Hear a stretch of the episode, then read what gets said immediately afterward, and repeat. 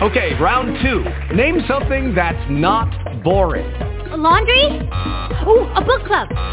Computer solitaire, huh? Ah, oh, sorry, we were looking for Chumba Casino.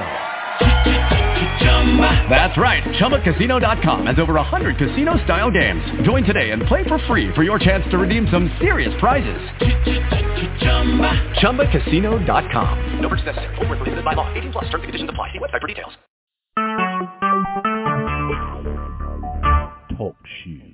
Recorded live.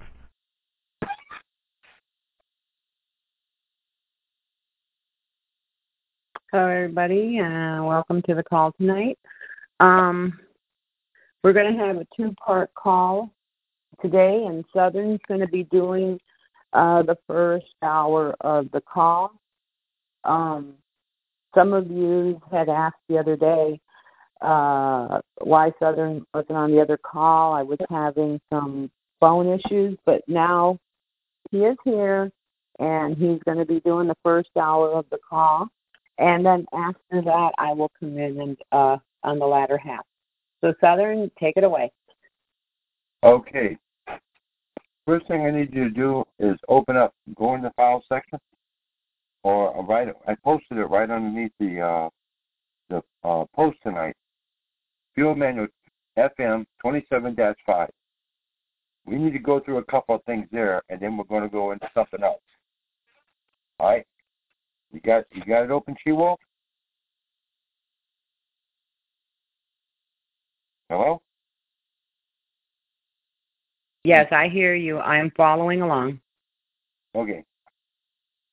All right. The first section of that is something you definitely need to read. This is a manual, people, believe it or not, of civilian affairs. All right. Eh, your courts are in here, uh, your provost court, all right, and everything else is inside this manual. There's also some other interesting stuff in this manual. And we're going to get into a two part section here. The first section, hold on one second. All right, military government, civil affairs. It tells you how the military government is set up. All right, one of the interesting things about a military when a military occupation takes place, if you read this carefully, it says sovereignty is not transferred by reason of the occupancy. The people retain their sovereignty. They just want the control of their government is changed. It also sets up the fact the perimeter uh, as to who uh, is the commander, who is in charge, the military governor. Right. I was working on a little project here with some uh, pictures for tonight, but I didn't quite get it done in time. Uh, but I will be getting it done in a little bit. And while she will be talking, I'll be posting on legal deception. You want to look at the flags, people. You better start looking at them real careful. These spears on these flags are getting real interesting. All right. Now, if you go on down this, all right, it talks about a lot of things in this manual. I'm going to go down. The exercise of control is a command responsibility. Again, we're referring back to the commanders. Right? The commander has supreme legislative, executive, and judicial authority. Right? Remember that. He's all three rolled into one. Who is the commander? Your, sec- your governor of your state. He is everything. Uh, okay, because of supreme supremacy of the commanding officer, right? Because of military necessity, uh, he must always bear full responsibility for the military government. This is why whenever you try to talk to these governors, they want to run from you. Because once it's something is made made uh, aware of them, they have to resolve the problem. It, it becomes their problem to resolve.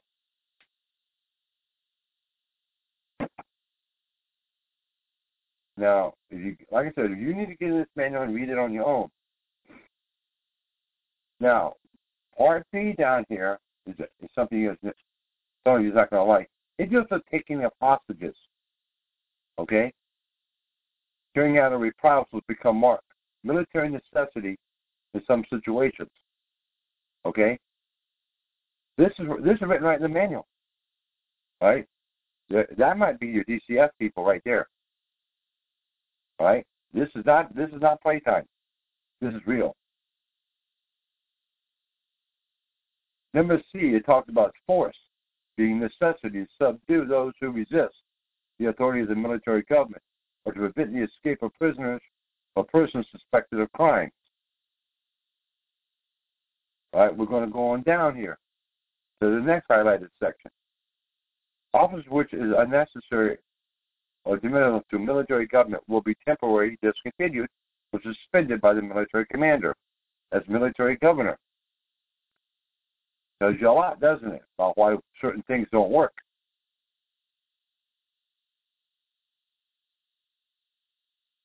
It tells you that legislative bodies are, are still in existence will be suspended. Supreme legislative power is vested in the commanding officer of the theater of operation. Now, a lot of times I've talked to people about the fact that these governors have a little secret called Uniform State Law Commission. Uniform State Law Commission operates outside of the legislative branch of government. The, the Uniform State Law Commission is selected by the governors of your state all right, to go write law. All right, this stuff is all copyrighted. You can go to their website, all right, and you can look up their acts. And there's a bunch of them going way back to the 1800s. They've been updated, they've been modified, blah, blah, blah. But they're all on there. This is not the legislative branch of government. This is your commander in chief uh, having somebody else write law. And a lot of people don't get this, but that's what's happening. And anything that he puts his signature on uh, as military commander of that state, it becomes law, whether you like it or not. Now, we're going to go on down here to another section.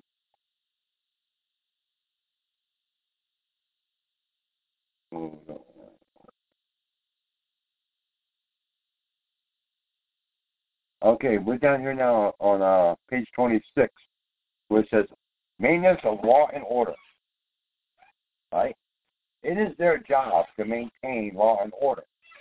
Right? If they have to take the old police out and bring in a new police department, they're allowed to do that. Right? Or they can use military police or anybody else.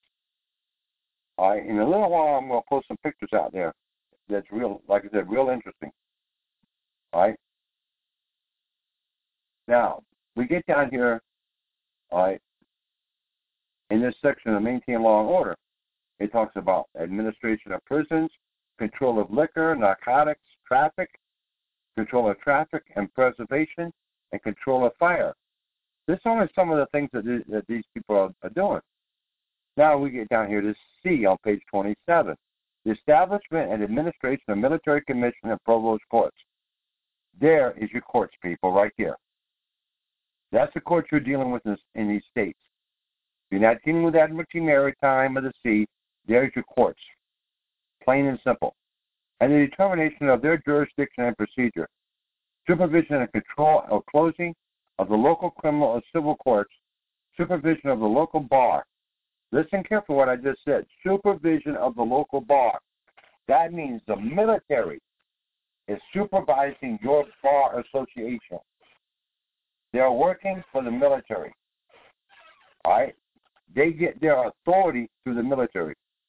This is why people, whenever we get it, when people tell you that they're practicing law without a license, no, they're not practicing law without a license. It's unauthorized practice of law because only the military, through the military, can the Bar Association practice law. The only people allowed in these courtrooms to practice law is military bar attorneys. That's it. All right? Decisions as to modification, suspension of local criminal and civil and civil laws, acceptance, investigations, reports, and claims. All right? And in some cases, the operation all right, of claims commission. What they're saying is there that that governor up there is allowed to make any changes in the law that he chooses. Okay? Remember, he's supreme commander of this of this of this whole thing. Local courts concerned with litigation and other legal matters among civilians. There's your trick word again. Under the supervision of civil affairs officer. All right. Such matters involving civilians and members of the armed forces are also the primary concern of the civil affairs officer. We're working right now to find out who that civil affairs officer is. I got a feeling I know, but I'm going to find out. Matters within the jurisdiction of court martials are of no concern to the civil affairs officer. Now, we're going to go down here a little further. Right? This is uh, page 28. Transportation. Cooperation with a with a parent arms and services in connection with military use of private or state-owned railroads, um, trucks, buses, vehicles, roads, waterways, and airfields, reestablishment of the proper time of all essential civilian traffic facilities, control and supervision of such facilities. They're telling you right there that the military, all right, has supervision and control of the uh, of your roads. They're in the military. That's Title 32. You might go and look it up. All right, national defense.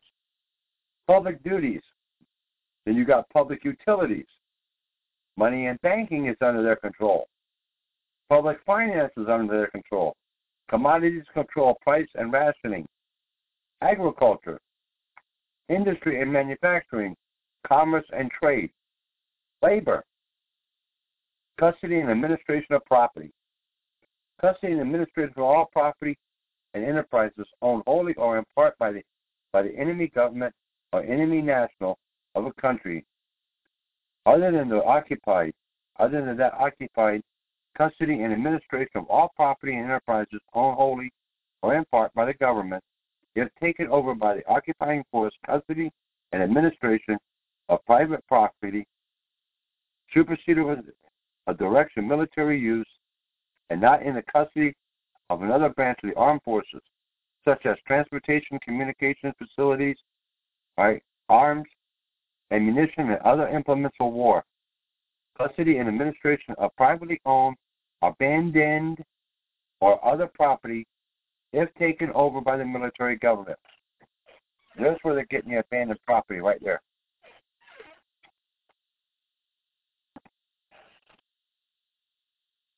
The next one is information.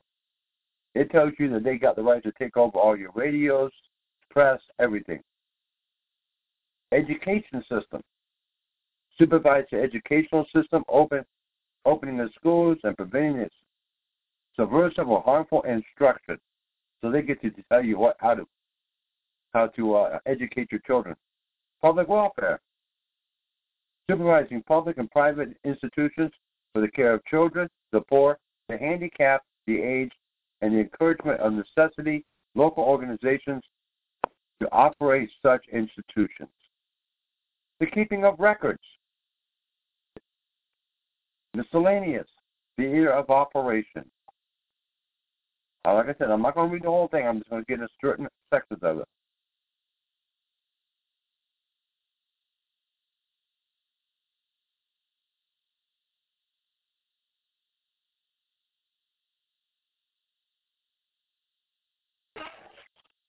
Now, we're going to get down here to uh, page 34. It's actually 24. Okay? In the operational type, commander, commanders of combat units or military administration areas are responsible for civil affairs within their respective zones of operation or areas and the relationship between civilian officers of one echelon right, to civilian officers of a higher or lower echelon are those prescribed to the staff officers of the appropriate manuals. The chain of civil affairs control confirms the operational or administrative chain of command. Now, in a minute, we're going to get into the chain of command really deep. Okay? The next section down through here, uh, hold on. Let me get down here to the court section.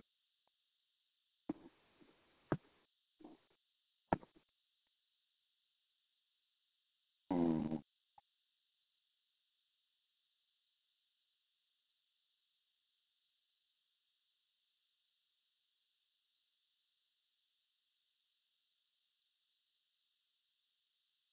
Okay, we're going to get down here to uh, page 35. Right here, it tells you at the bottom of this page to control the population of a city, port, or congested area. What they're allowed to do. Okay? For local civil forces, we're going down to the next page, 36. All right. For local civil police forces are inadequate or cannot be relied upon. Military, police, marines, road patrols, right, can be organized to, to use as military uh, police. Assignment of command, military police, Marines, you need to read this section here because it really gets into this, what they're allowed to do and what they're not allowed to do. There's a section here on page 37, authority to make arrests. Okay? You need to read that section. I didn't highlight it, but you need to read that section. Okay? Now, we're going down here to responsibility of theater commander. That's section 20, section 4, personnel. All right? That's on page 37. The theater commander is responsible that careful estimates of civil affairs, all right, personal response requirements, officers, warrant officers, and enlisted personnel be made well ahead of any planned occupation, and that the personnel are requisitioned. Now, again, we're going back to Commander in Chief here. Okay? Responsibility of officers of lower echelons. Officers each officer charged with civil affairs control is responsible to the allotment of civil affairs civil affairs personnel to the next lower echelon to meet the meet its anticipated needs and those of the further subordinate echelon. This this is a chain of command that we're going to be talking about here in a little bit. It's all right here in this book. Um, hold on. I'm going to slide down here now to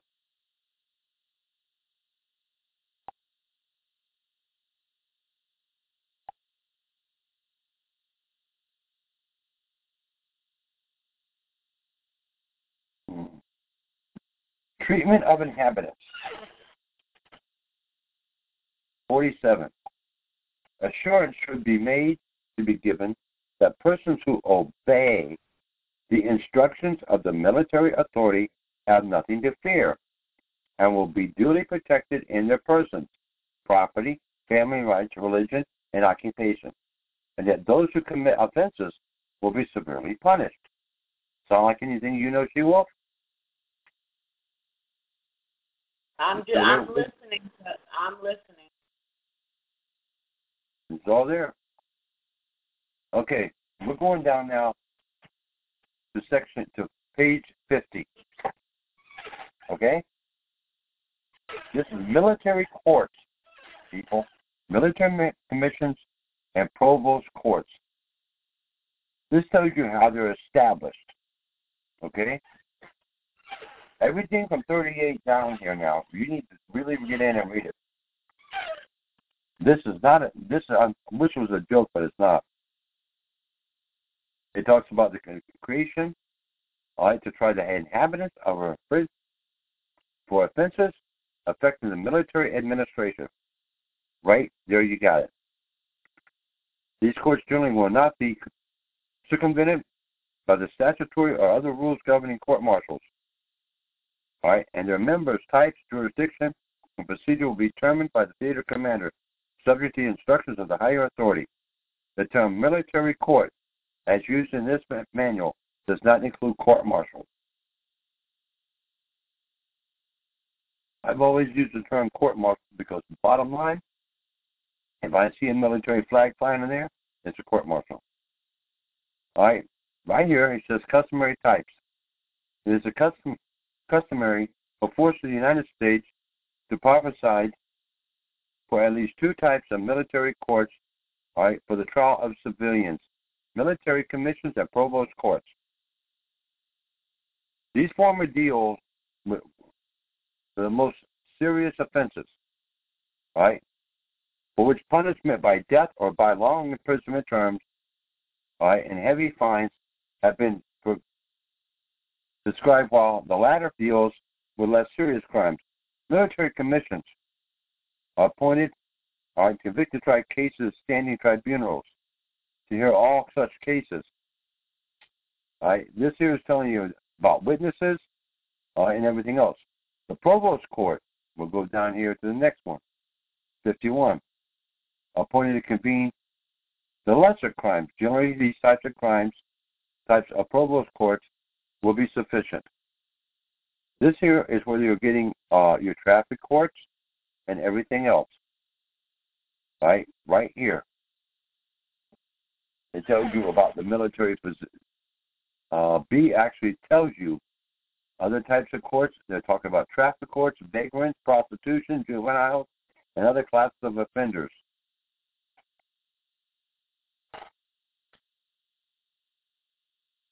This pretty much ties up right here what our courts are going to be. Right, at this moment. Now, um, hold on. Like I said, I'm not going to read the whole thing. You go. I'm going to let you guys get in and read it for yourself. Now we're going to get down here to jurisdiction.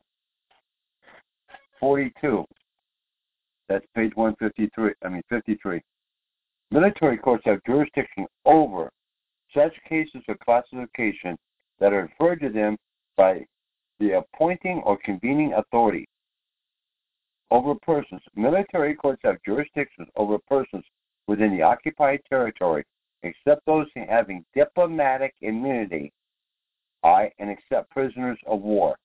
But unless there is a cognate reason for the con- contrary, in a particular case, persons subject to military or naval law of the United States or its allies should be tried in court martials. They're, they're telling you right there that people in the actual military are tried by one type of court, and the they set up civilian courts to try the civilians. Those are your military commission and provost courts.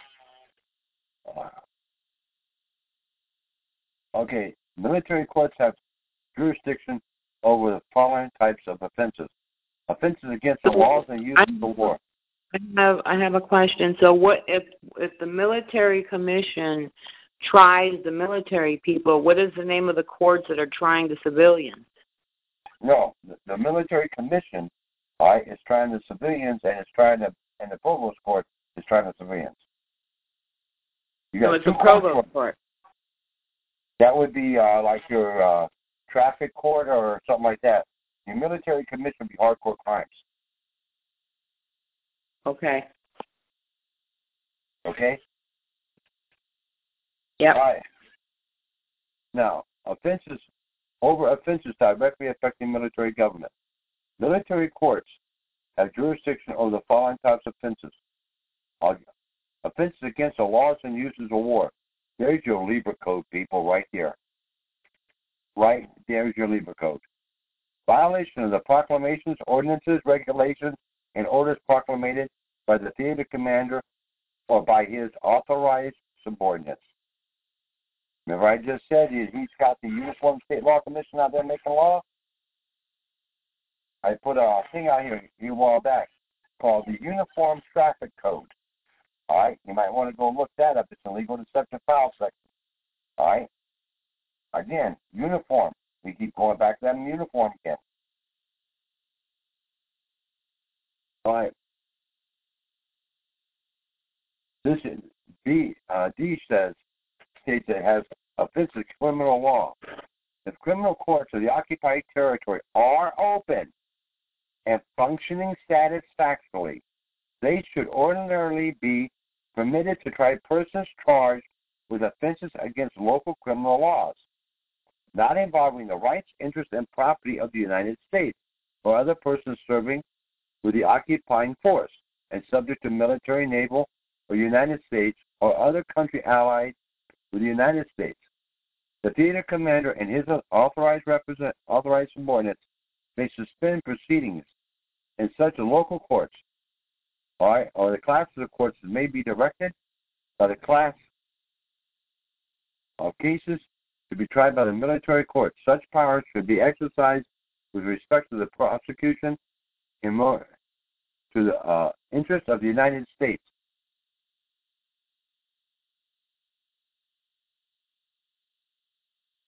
Over civil civil cases.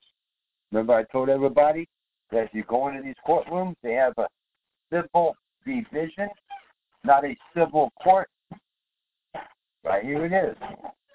Right. If the civil courts of the occupied territory are open and functioning satisfactorily, satisfactory, they should ordinarily be permitted, right. Hmm. Interesting. Right. They should ordinarily be permitted to hear and determine civil cases, except claims of suit brought against the occupying power, occupying, or the uh, government, over which they have no jurisdiction. Okay? Think about that for just a second. Right? If such courts are not functioning, military occupation is likely to be brief. Right? It will probably be unnecessary right, to make any provisions at all for the disposition of civil cases. Right?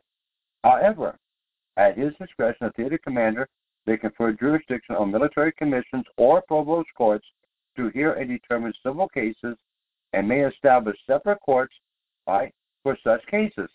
Like I just said, there is your, uh, when you go into these courtrooms, your civil division right there, and may issue regulations as to them and as to the execution of their judgments and decrees as he may deem proper. Remember, like I said, you've got the Uniform State Law Commission making these laws up, family court laws, uh, probate laws. All these people are making all these laws up. There it is. It, it, black and white, and it's simple to read. The law to be followed in civil courts, in civil cases, is that of the occupied territory with which such modifications as to the theater commander has been compelled to make. All right. Um, military commissions. Like I said, I'm not going to go real real deep into this. I'm going to let you guys finish reading this up on your own. But you want to know what kind of court you're dealing with? Here it is. They're not lying to you. Down here on uh, page 56. All right, I want to read this to you. Military commissions. In general, the sentencing which military commissions would be authorized to impose will include fines, imprisonment at hard labor, and death. Provost court sentencing uh, imposed by provost courts should be limited to fine or imprisonment at hard labor or both, and with the applicant limitations such as $5,000 in five years. So that's how you know your two different courts right there. Now, down here to 12 on 56, uh, 2 on 56. All right, military courts may be authorized in cases involving the unlawful purchase, sale, possession, use of property to order the, the forfeiture of such property to the military government. Anybody ever heard the word civil forfeiture? Well, right there it is. All right, right in a nutshell. Padlocking on number three. Military courts are be, may be authorized to close houses of prostitution, places where there is unlawful traffic, in, intoxicating liquor, narcotics, and other places where persons are found to be engaged in unlawful activity. They do that a lot in Florida.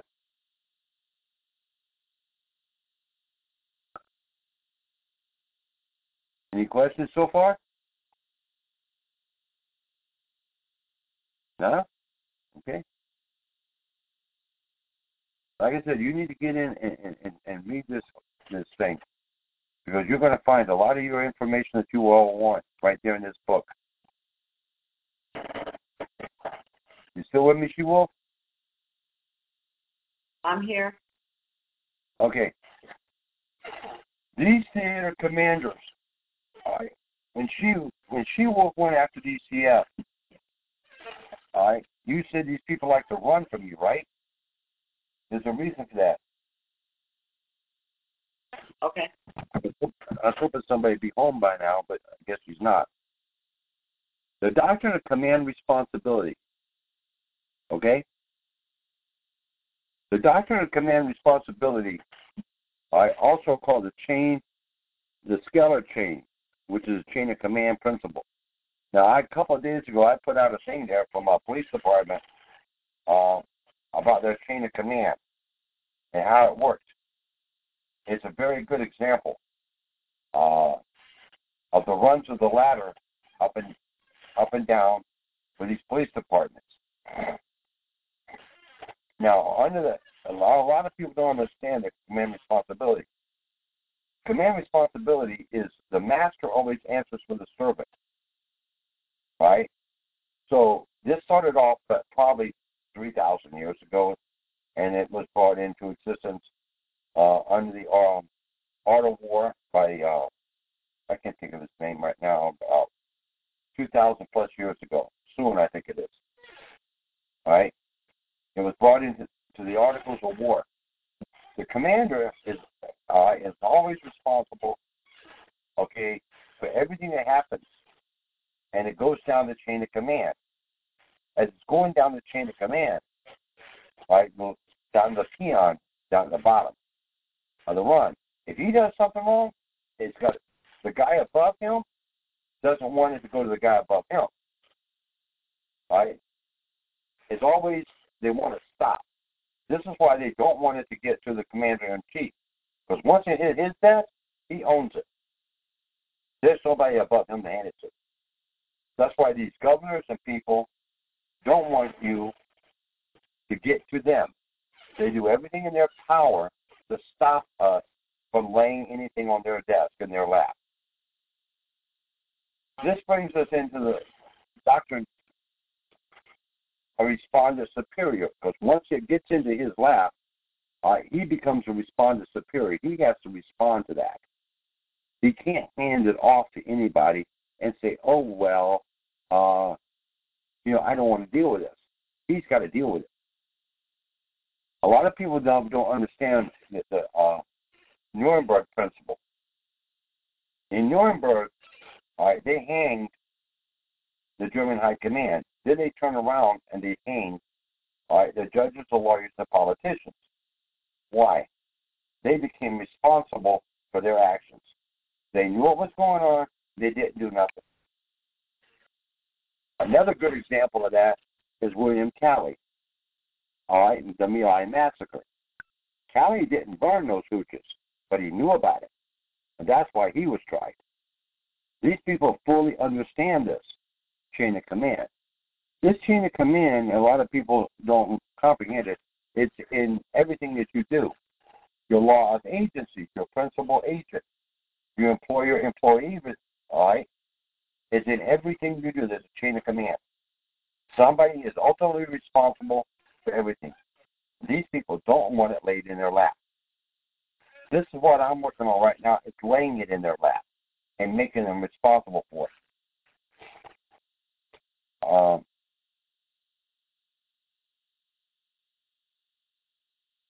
hold on one second. Now, there's a maximum law out there, okay? All right, whoever acts to another acts as if as, as he were doing it himself. So when these commanders have these people out here running around the street, all right, DCF, cops, whoever, those people are acting as if he was standing there. All right? He is ultimately responsible for these people. That's why they he doesn't want this stuff laid in his lap. What he doesn't know about, he doesn't have to deal with. So once he knows about this, he must deal with it. You follow what I'm saying?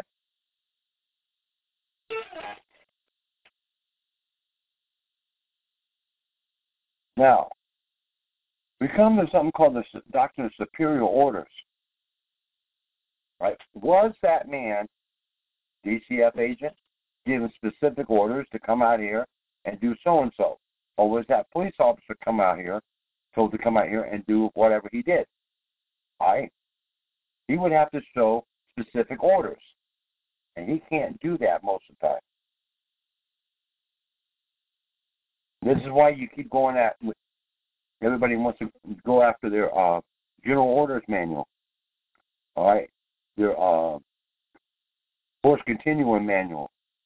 All right, and the uh, other manuals that they got out there to find out what they're supposed to be doing, because a lot of times they're violating those manuals. All right, now that person who violates that manual falls under a doctrine called strict liability. He is strictly liable for his actions. Now, the catch is, so is his boss. All right, just by the fact that he's the boss, all right, he accepted full responsibility for that agent, that subordinate, that employee, whoever. All right. Now, uh, hold on one second here.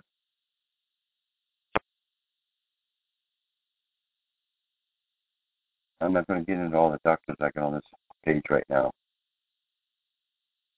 This brings us to vicarious liability.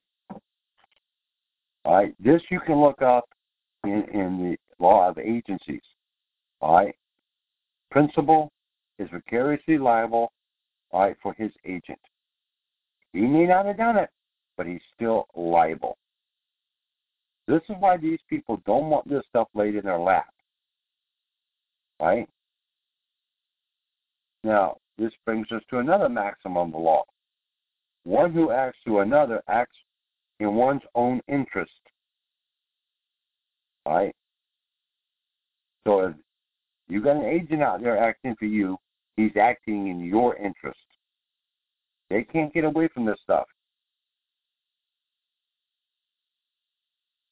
Any questions yet? You I have a question. What page is Huh? What page was that on just now? This this is not in that's not in the book. This is something some of my notes. I'm going to be putting that out there later. Okay, thank you. All right. Now, you so another thing you need to look up is the castle doctrine. Because a lot of these people are violating the castle doctrine. Right? They're definitely violating this and getting away with it because nobody knows about it.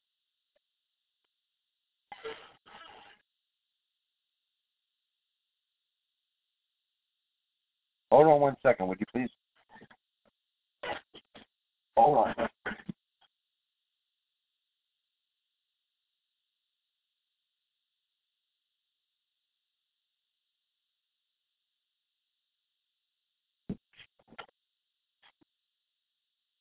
Excuse me.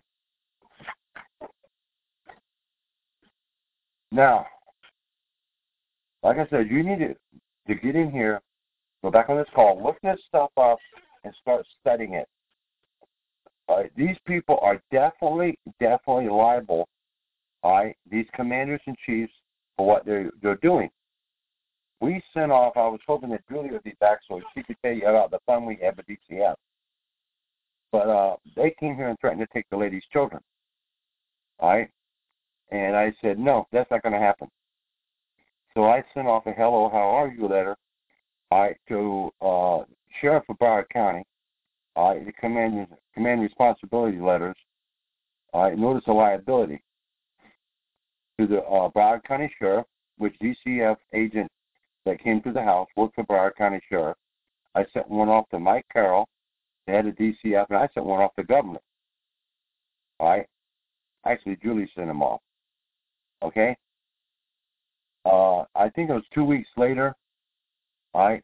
DCF agent showed up at the court. The same DCF agent that stood here and screamed in uh, Julia's mother's face and said, "We're going to come back with a warrant and get the kids." Okay. Came up here on a Sunday, all right, dressed in her civil clothes, and she apologized. And uh, I was hoping she will, uh, Julie would be home from school at school tonight by now, but she'll be here back shortly, and she'll tell you the whole story.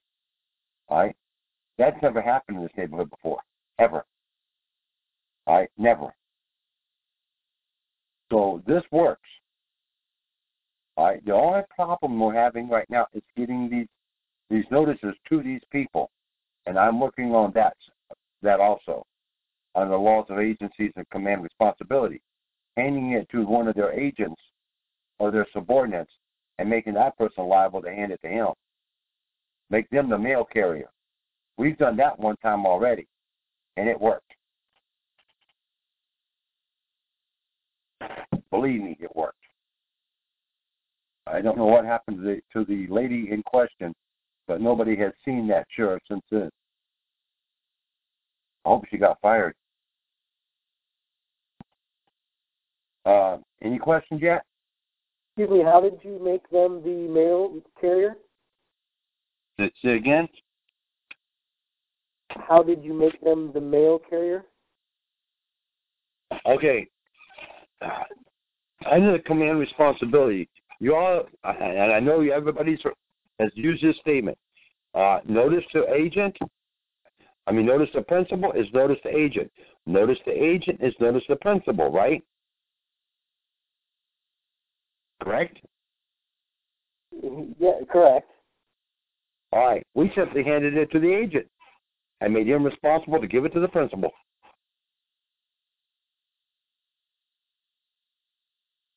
That's what we did. And he got it. The principal did get it.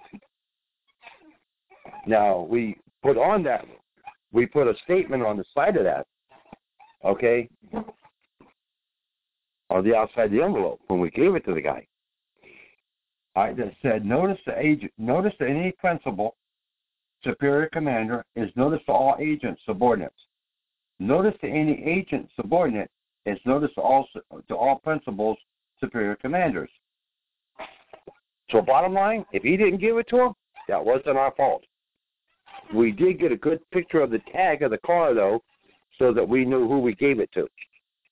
And that happened about oh ten thirty, ten forty that morning. We got a we didn't get a call from the actual person we wanted, but we got a call from this next underling. Okay? And he wanted to know what, why he was getting this letter. All right, and we basically told him, uh, I, but somebody else basically told him what was going on. And that's the last we've seen of that particular person that the letter was about. Like I said, they don't want nobody handing them a hot tamale, all right, that they have to deal with. They don't want it. This is what I'm working on right now. Uh, is how we can get these notices to these people. Now, when we sent the ones to Tallahassee, all right, to Mike Carroll and uh, the governor and Broward County Sheriff, the only one that got returned green card on was the one to Mike Carroll. The other two, we never heard back from them. So they're probably hiding that sucker. That is the problem that we're having right now. Uh, is to get these notices to these people to make them uh, do whatever they're supposed to do. Any questions? You just do that with registered mail, right? Huh? Registered mail. Yeah, we did it registered mail, return receipt requested. But the only one we, the only green card we got back was from Mike Carroll. The other two we did get back. I got a comment if you'll let me. Go ahead. Hey, it's Nuke Welder. Uh, I just served the police department on a, a case. It's five years old, and the officer doesn't work there anymore. But all I had to do was find out that who the who the attorney of record is for that agency, and then I served him. So if you can figure out who the attorney of record is for the sheriff's department or any of the agencies that you're trying to serve, you can serve them through their attorney. And they have I'm to aware. I'm aware of that fact, but we we took the shortcut. We just served the sheriff. right? So I called that. I, yeah, I, it was super easy. I thought, you know, because the cop that I was trying to serve doesn't work for the department anymore. He works for another department in the area. But it, uh, say, for example, if you had a problem uh, from the past and you couldn't serve that person, they're no longer available or they're dead. Then we find out, like you say, it's the it's the it's the leader of the group that's responsible. So it really doesn't it it really doesn't even have to be uh, it, in direct contact with the person you're trying to deal with now. If it's a past wrong, let's say the past sheriff did something. Well, the current Mhm. sheriff is responsible. He's responsible for what the past sheriff did too, and you serve That's you can serve that guy because you're serving the office. This is my point. We're serving the office of the agency. People need to remember that it's it's not the guy like my like Matthew Gates, the guy who arrested me. It's that agency called Orville Police Department or Broward County Sheriff. That's the person who did the who's doing the wrong that needs to be noticed. And there's a variety of different ways to do it. Right, Yeah. because that's an agency, and they're also called like if you don't, if you have a hard time finding out, just ask for their general counsel because that's what they call them when they're working in uh, public service, public services. Um, they're called general counsel or your lead attorney. Um, and and believe it or not, you'll find out later. And some of them they'll even admit to you that they too are holding an office as a lawyer, um, Mhm. like one of them did to me. They weren't like the attorney bulldog. They said we are also employed by um, like the county or the state uh, as an employee.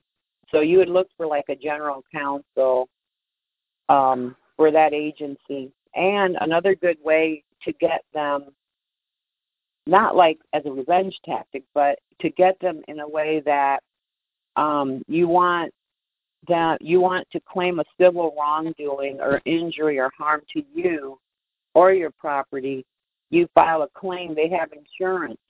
All of them have insurance on the private side, and um, uh, the agency carries the insurance. And sometimes the agency itself doesn't carry the insurance it's the city like when i went after one city my own local city for something they did wrong um and i called the captain and asked them uh they said you have to go to the city they're the ones that carry they're they're the ones that have the information about the insurance uh that we carry you file a claim for damages or injuries uh to your property just like if you were to go to a regular uh business or a store like a Walmart, and you go in, the first thing you do is you file a claim for the injury, and it goes to their insurance department and their legal department.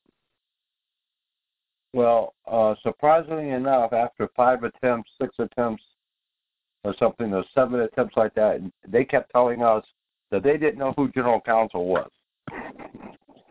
Yeah, because they lie because the general counsel he's he's scared of you because he is also employed and holding and see I found a couple of the general counsels and I've spoken to them and and you know that I'll tell them you know you're responsible you know you're the or you can ask for this too. You can say I want to uh can you give me the number to your legal department?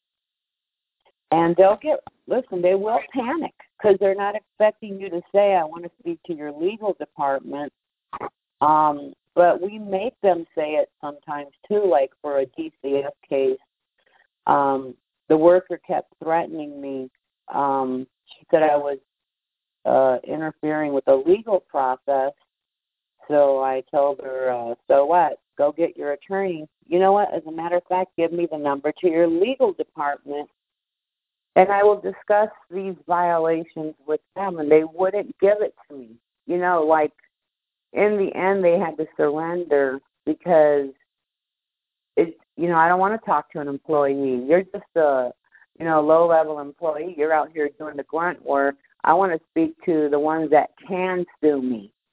I want to speak to the head of the agency or the one that can bring charges against me um, because when you're trying to settle a matter, you're not going anywhere with these these people. You know, like um, if you go to court, they don't. You're not speaking. You have a representative, like say a lawyer. But if you haven't noticed, the other side isn't speaking either. Like you guys are there as witnesses uh, against each other, and then the judge will say, um, like the attorney will say, um, this is the social worker for this case, and um, she's going to do what? She's going to give a testimony, but she cannot tell you what to do. She is part of what the the agency. She can only be uh, say something if they even call her, and just like a judge, you'll say the judge won't listen to me. Well, he's not really listening to them either. It's really these two attorneys that are at battle uh, one on your side and one on the other side, but you want to always look for um, like the legal department, the general counsel, the lead attorney, um, uh, their insurance information, which it doesn't usually lie, like I said, with the agency. If it's a police department, usually the county or the city is the one that is um, that has your insurance information, and you do you do want to file a claim because um, when you don't file a claim, you just can't walk into a federal court and say, "I want to sue this agency for violation of you know my rights," because the judge will throw your case out of court immediately, saying you know failure failure to state a claim for which relief can be granted. He's not telling you that you failed to state your claim appropriately to him for which relief could be granted.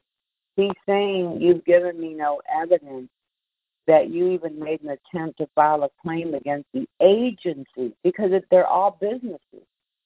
Everything dealing with government is a business, so if you don't go after the agency to say like you broke my cell phone or um you broke all the windows in my house or you threw a flash bomb in my uh, there was one case where someone threw a bomb inside a window um, to, I guess, smoke out the family, and they killed their baby instead. You have to file an insurance claim. That's you know, like I don't care if it's capped at a hundred thousand. You know, you can't. You're not going to bring my baby back to life. You killed my baby, so I'm going to take your hundred thousand. And I also want um, to write a letter to who the general counsel and that administration to say, I want this person um, fired. You know, and if you can't find, hold them liable, then I'm going to hold you liable because that means that you and your um, institute and those who write the laws, policies, regulations, and procedures must have given them authorization to throw something like that in my window and kill my baby. See, you're never going to find the officer guilty. It's very hard because he's doing what is told. Um, he is doing what he is told according to his policy and procedure manual. So no attorney. Yeah, go ahead.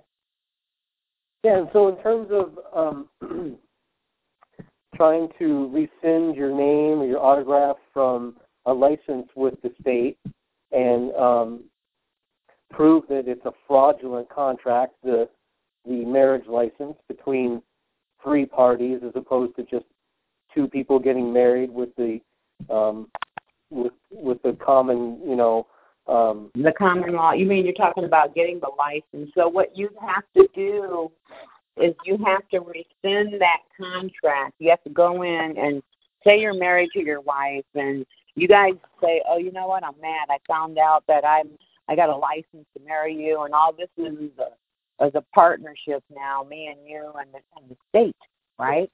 And then Right. you have another one. You have a driver's license, right? Oh wow, I got a license now, and I'm mad because every time I stick that license in this officer's face, it's in his jurisdiction, and he gets to give me a ticket.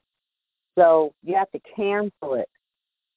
You have to write a letter to the headquarters, get it? The headquarters, and cancel it that way. And then you would have to write to the county of where you got this marriage certificate, and you could just do a quorum and say, you know, like so and so and so and so by agreement before these witnesses, uh, we dissolve our marriages and part our ways amicably uh, without any um, disputes or you know whatever it is you know whatever was hers is hers. You'd have to be pretty specific because i did this. I had to write my own um i wrote one of my own divorce papers and it only cost me ten dollars to do a divorce. You know like when you're doing a filing it's ten dollars Mm-hmm. so i did i paid ten dollars and i got my divorce and the judge got mad he said to me you know the judge he's like when you do it yourself the judge he's looking for fairness now. He's saying, you know, she didn't use anybody to do this. And he says,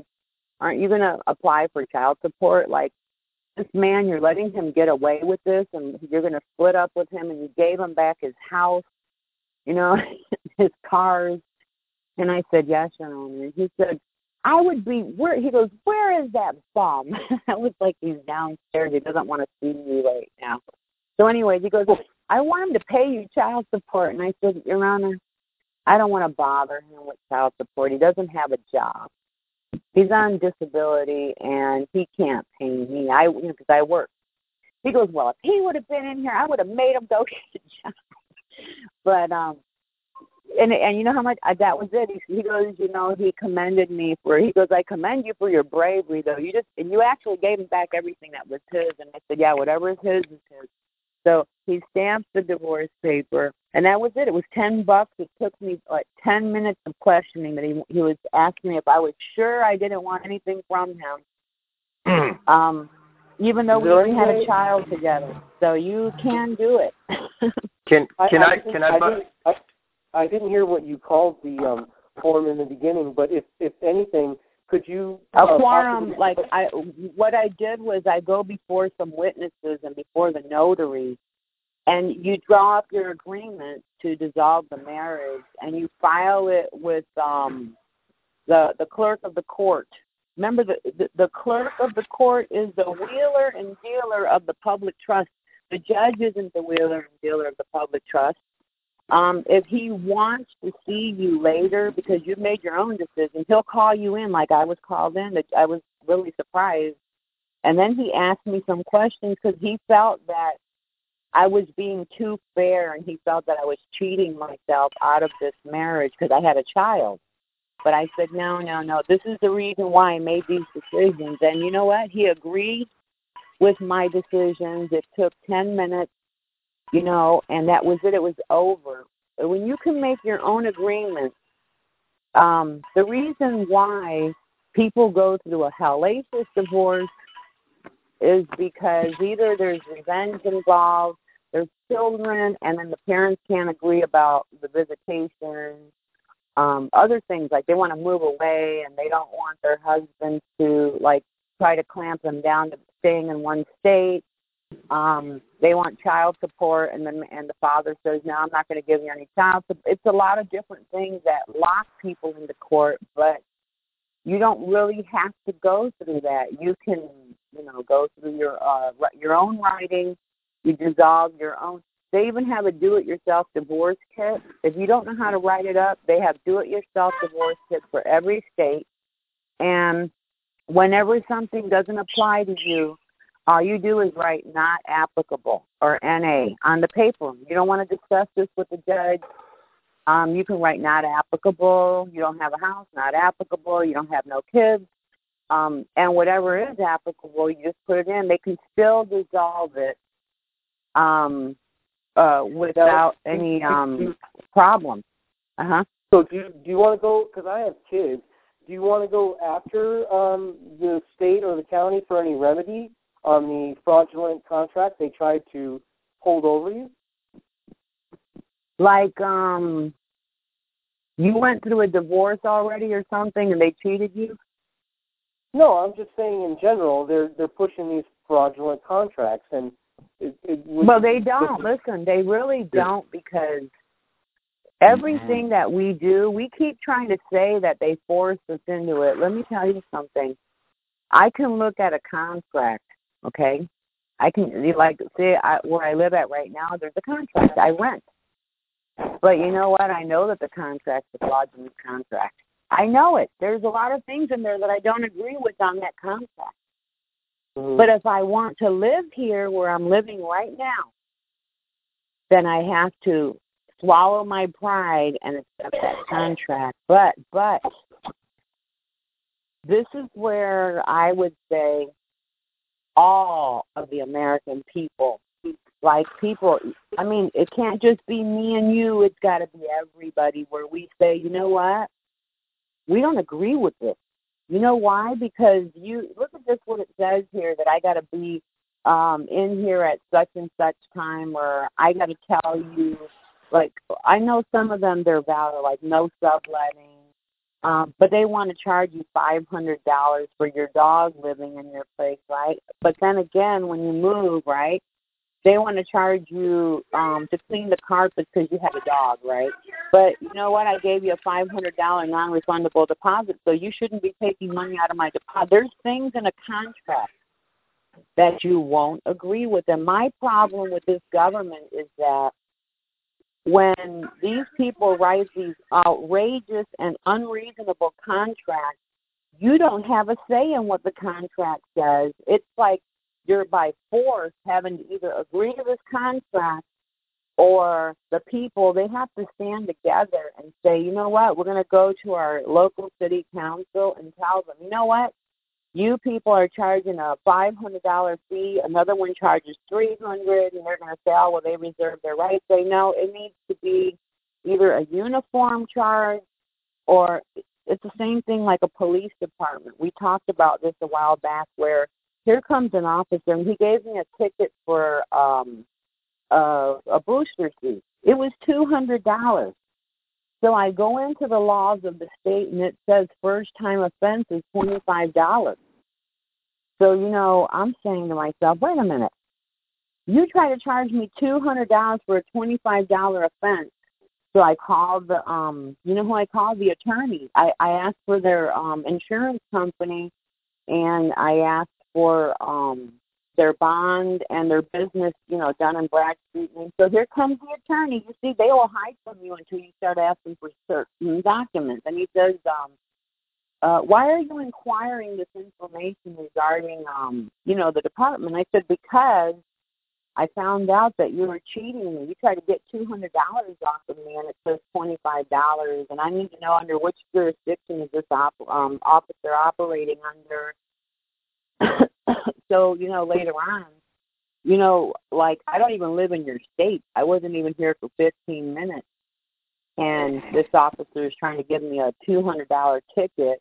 And that doesn't even apply where i'm from. So you know what? You're number one he's saying in personam jurisdiction. You don't have any in personam jurisdiction over me. I just got here. It says you have ten days before you change over to um the your identification to the state. I haven't even been here for 15 minutes. And um so basically later on, you know, right right now the charges are all gone, but there's there's local laws and people are going to Washington DC to fight and bring you know bring notice. They don't care in Washington D.C. People, the states govern themselves. That's what Southern's trying to tell you that these governors are really like they're they govern the militia, they govern the army, and then each one of these governors of every state. Then you have your what your local and municipal, and that is where Southern was telling you last week that um they don't have um immunity uh, you know how they say the Foreign Immunities Act? Southern, isn't that what you called it, the Foreign Sovereign Immunities Act? Well, there's a there's a uh, 1945 International Organization of Immunities Act, the 1970 something uh, Foreign Sovereign Immunities Act. But these people. Right, but remember we found it. We found something where there's. Remember somebody. Remember somebody challenged the go- the local government in the Supreme Court and said, "Do these people have a foreign sovereign immunity? Are they protected?" Remember, the government didn't even know what to say now because they finally brought this question forward, and they didn't Yeah. know what. I mean, I don't know what the outcome is, but I'm going to tell you this: they gave you two outcomes in my post. I was reading it. It said, if we give them foreign sovereign immunities, you know what it said that they would do? The government would then become lazy and they would not do what they're supposed to do because why? They have foreign sovereign immunity. But if they didn't grant them the foreign sovereign immunity, then they would suffer because it said that we, the people or our organizations, would be able to sue the local government and then we would make them bankrupt because um, they would have to pay um, the lawsuits and then they would have to go to the feds to get funding just to pay back all of the victims uh, because they were um, found guilty of, of, you know, like you don't have foreign sovereign immunity. So I'm trying to find some cases right now that are going to tell us did they give them foreign sovereign immunity to local and municipal governments, or did they not um, do that? And I posted some other things that are very interesting for you guys about the local law enforcement, where it says that up to a certain point, they control the streets, but not really. It says that there's a their their boundary line ends and then like um say i like i was telling you before um i don't know if you guys listened to the show the other day um i was standing i was parked right next to a state trooper the other day and i was getting a sticker for one of my cars because i have to because the car is registered to the state and I need a new decree so I can take it away from them. I already talked to the DMV. They said once you get your uh, name change decree, we will give you back your car. Now it'll be fully yours, right? And they remove it from the registry. You know why they can't remove it from the registry, people? Because I've been talking to different lawyers and it's finally making sense to me, okay? because you're using the birth certificate name and everything is tied to social security, right? It's a social security. That means for the benefit of everybody. Okay? So if that's the case, let's say that um uh okay, so you don't have your own name, you're registered, see? You even remember this, if your car is registered to the state, that means you're registered to the state. When your parents, which uh, I shouldn't even be speaking to you right now, I'm supposed to be going to the second half, and I'm going to shut up in a minute. But if your if your car is registered to the state and your marriage is registered to the state, that means you're registered to the state. And why would someone come in to try to take your baby if you don't register the baby when it's born? Is because you are registered to the state already. You've been registered to the state when you were born. So, um, yeah, you're the founding child. So, um, if you're registered, you don't have any rights. So, um, what I was getting in this pattern was that um, uh, he tells me when you do your name change and you have your name, he says then you can um, do your conveyance because I tell, I have a conveyance paper for from them, and I and it says in there that I'm going to take this car and put it in my name, and it says and the state of Texas. Can you and I tell them that you want to see the conveyance. Yeah, I want to see. Can you post a copy? No, not of your exact one, but of a blank one. Yeah, I have to. I'll have to find it. I have some here in my forms or I'll see if I can get one in PDF so I can just put it right in the um, legal deception files. But you'll see where it says um, I'm going to convey this car from this person to me and the state. So I call the state and I said, Why am I giving you my car? I don't know. I don't know what you're talking about. They put me all the way to who? The general counsel, the head attorney. so I'm talking to him and I said, Why would I give you my car? It's paid for. And um he says, uh, well, um, because we protect the car. I go, How do you protect my car? If someone steals my car, um, I have insurance and I would have to file an insurance claim, so you're not going to protect my car. I said, if you don't find my car, so be it. That's what's usually what happens. So he wouldn't answer me, and I said, well, I'm going to be getting a name change, and um, I just wanted to ask you. So, uh, what happens when I get the name change? Can I um, get my car back? He said, if you're going to do a name change, don't tra- don't convey anything to you until you get your name changed. He goes, ma'am, and once you do, everything that is under uh, the state's name, um, you can convey it all to you now. So here's the point: if you're registered to the state, that's what the birth certificate means. That you you've been registered into a social compact, a social contract. That means for the benefit of everybody. And so they have to um they're liable if you don't like say you buy a car and you don't pay it and you die, right? The state has to pay for that.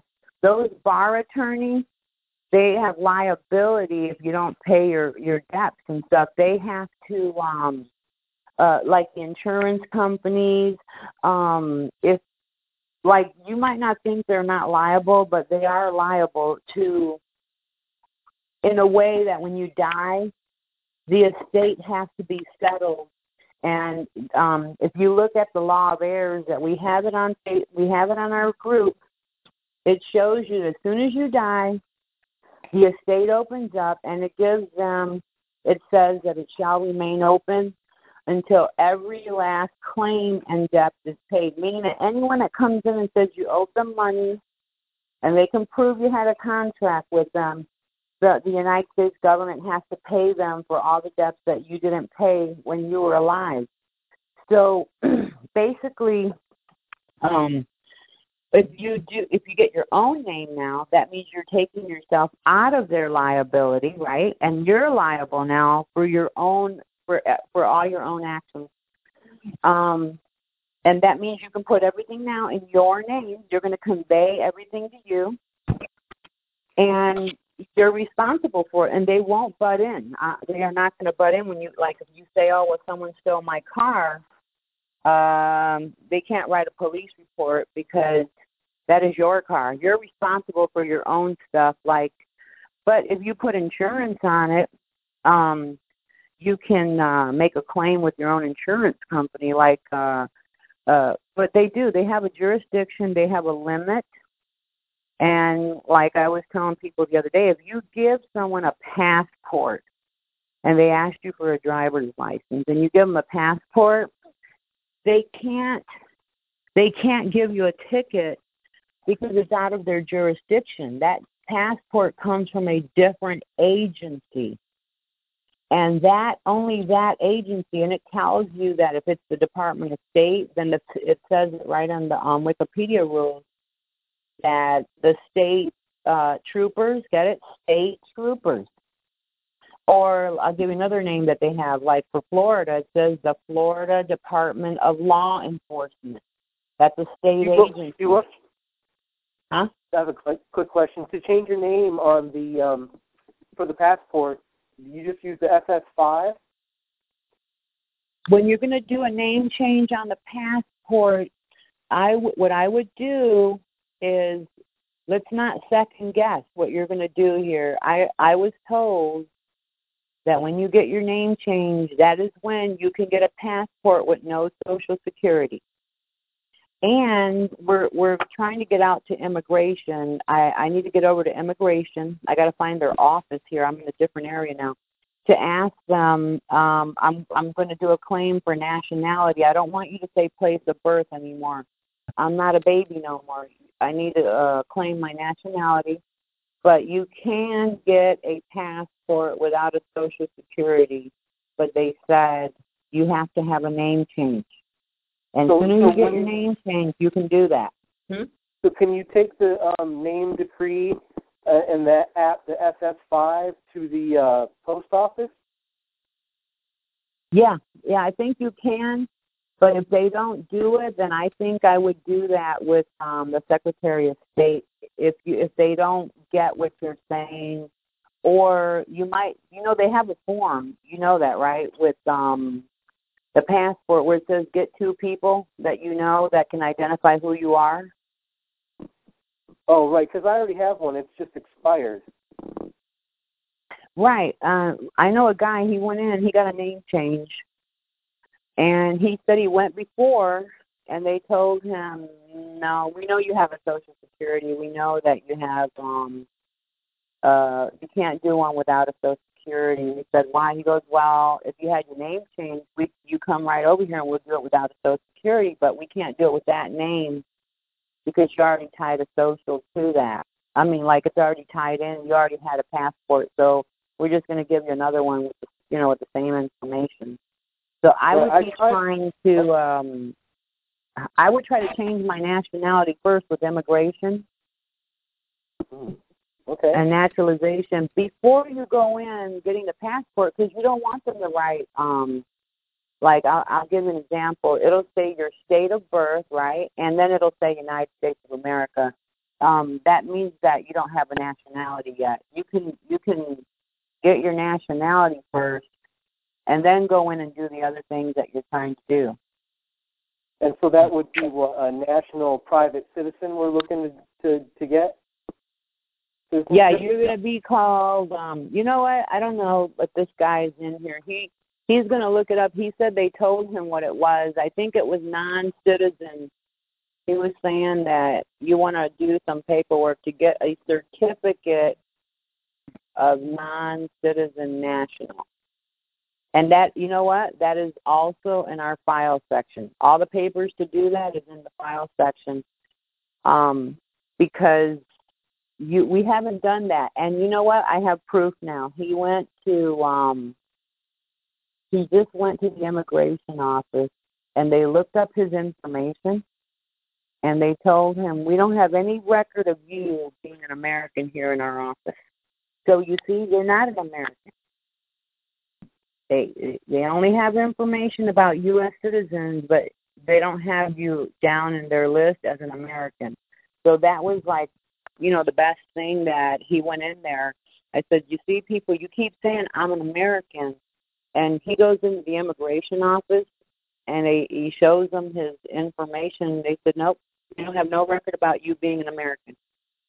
So that means that- he doesn't have a nationality. Um, So that makes them private too, or? um you're private but you're a us citizen so you're under that tribunal military uh, control because you haven't come forward after the age of 18 to claim your nationality. Right, right. You were supposed to, um, we were supposed to do that. We just didn't do it. Huh? I was at Social Security the other day, and I made the mistake of um, I tried to look for the right side of the Social Security, but there was only one side of it, and it was the um, upper uppercase side of Social Security, you know, with the bulletproof glass and everything. And I tried to give her the decreed individual order name change, and they would not accept it. Mm, you know what? I don't know. Depends on where you're at because a lot of places the people did it, and like uh the people here in Texas that did that, they told me that now they were told that they have to get it done through Baltimore. You know, like the headquarters. Oh, so just send uh, Baltimore a certified copy of the uh, decree? Yeah, and then tell them you need a conveyance. But you know what? Still, still, people, I'm thinking here that you need to go in and claim a nationality as well. And you want, you know why? Because Social Security has, I think, four or five um, definitions for you on their paperwork, and you have to correct that. There, I said there were seven doors you got to kick down. So I was just going to ask you that. You never mentioned all those doors. I did the other day on Tuesday. Well, you you never like named them off. You said there were seven. Yeah, I I said it was Superior Court or the court where you get your name changed. Okay. I'm Um, sorry. the I didn't hear Fed, the federal, which is Social Security. Then you got to go back to vital statistics to incorporate, and then you got to do your nationality change. That is uh, immigration or the Secretary of State, which the paperwork is on the legal file section and uh, section. Then you have Department of Commerce, which we're going in right now. This is I can't tell you that step fully because that's what we, we've done right now. I just filed for my uh, Numident from Department of Commerce, which holds your Book of Life. Um, what else was it? But, yeah, Department of uh, Commerce, IRS, and United States Treasury. Thank you. Okay, so, um, and then with that, I'm going to shut up now so Southern can finish doing his. Uh, Southern, do not let me talk. I'm going to be quiet. Thank you. you want to bet? You there, Julia? I'm muting. Julia, you there? What? Is Julia there? Devonde? Hello? What are the? Di- does she have a? Th- what are the first three digits? Uh, nine five four. All right, let me look because she could be muted.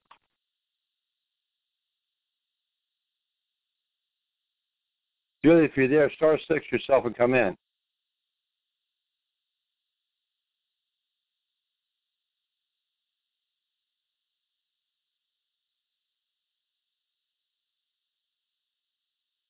Hello?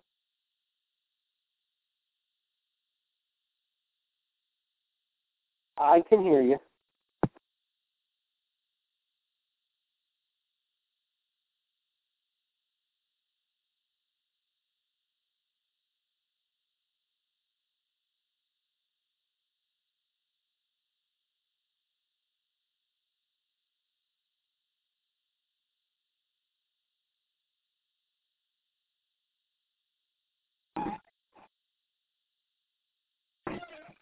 Okay, get ready because you have a lot of Florida in here. So hold on. No. Star six yourself. Okay. Star six. Yeah, hold on. Star six. She's already in, isn't that her? Hello? No, you um you unmuted me. I'm also from nine five four. Oh, okay, okay. I'm sorry. No, we're not hearing you. Maybe she's not here.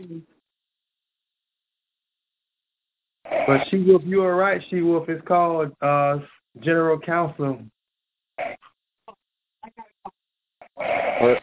Hey, as She's long as you guys can, you know what? As long as you guys take my notes and you find these people, I'm happy because I need to lead you guys in the right direction, and that's why we're going to now continue doing the calls weekly. Um, uh, it's a lot of work, but like I said, I can't give you every instruction yet until we're done. Like with that, right now we're working with um, Department of Commerce and putting in our paperwork because um, you guys weren't on the call last week, but um, I was telling the people that were on the call that I had a little story told to um, one of my little ones, my kids. They're not little anymore, but they they had called the treasury and the treasury told them they got a they got a number, a direct line number to the treasury, and the lady from the treasury told her, "You've taken a couple of steps forward, and um, you you are too you're too far ahead. You need to take a few steps back." And she said, "Well, how would I have known if I was too far ahead?" She said, "Because." The, the agency that gave you my number, you haven't finished your paperwork with them. See, they can everything. you, you know you think that they they they don't have any connections with each other, but they do because they look on their computers at your um. They look at your stuff and they know that you haven't finished or you have things yet that you have to do. So she asked the lady, you know, will you tell me? Will you tell me what I need to do? And she says, I I am not allowed to do that. Um, but I did tell you that you're two steps ahead of yourself and um, take three steps back. That means Treasury, IRS, and probably Department of Commerce. She needs to work with Department of Commerce now. And she says, nobody, nobody gets to me until they do their research right. You will get to me when you do it right. So basically, this is a game. And, you know, that was a confirmation that this is a game. So, um, uh, as long as you guys know that what you're after is the national treasure, which is you, um, you as in E W E capital Y O U, the principal of that account, then you know that you're you're in the right direction. Um, I don't care what anybody says. Uh, we just doing our own thing, and we're getting positive feedback, and that's what we've been looking for is positive feedback. So, um, Julia, is that you? Hello. Yeah, I'm gonna give her. I'm gonna put her on right now. Uh, okay. I won't have to tell you about our fun and games with uh, DCF. Oh, okay. I, I guess I was. It was hard to unmute me, but um, let me come off the other line. Hi, hello. And can you hear me? Yep, we hear you. Oh, hi. Okay. Hi, Sue. How are you doing? It's been a little while. I couldn't find you on there. I was unmuting the entire state of Florida. I'm just kidding. Oh my goodness! I and I was sitting there, but I don't know. I guess it didn't work out. That's okay. I'm glad that I was still able to to come. All on. right. Good. Um, yeah, I just wanted to just share a little tidbit about just to support you guys and to what what you're saying is true 100%. I had a I had an issue with DCF. Um, apparently, my daughter spoke to a therapist, and the therapist didn't like the conversation and thought that it was appropriate to call DCF immediately.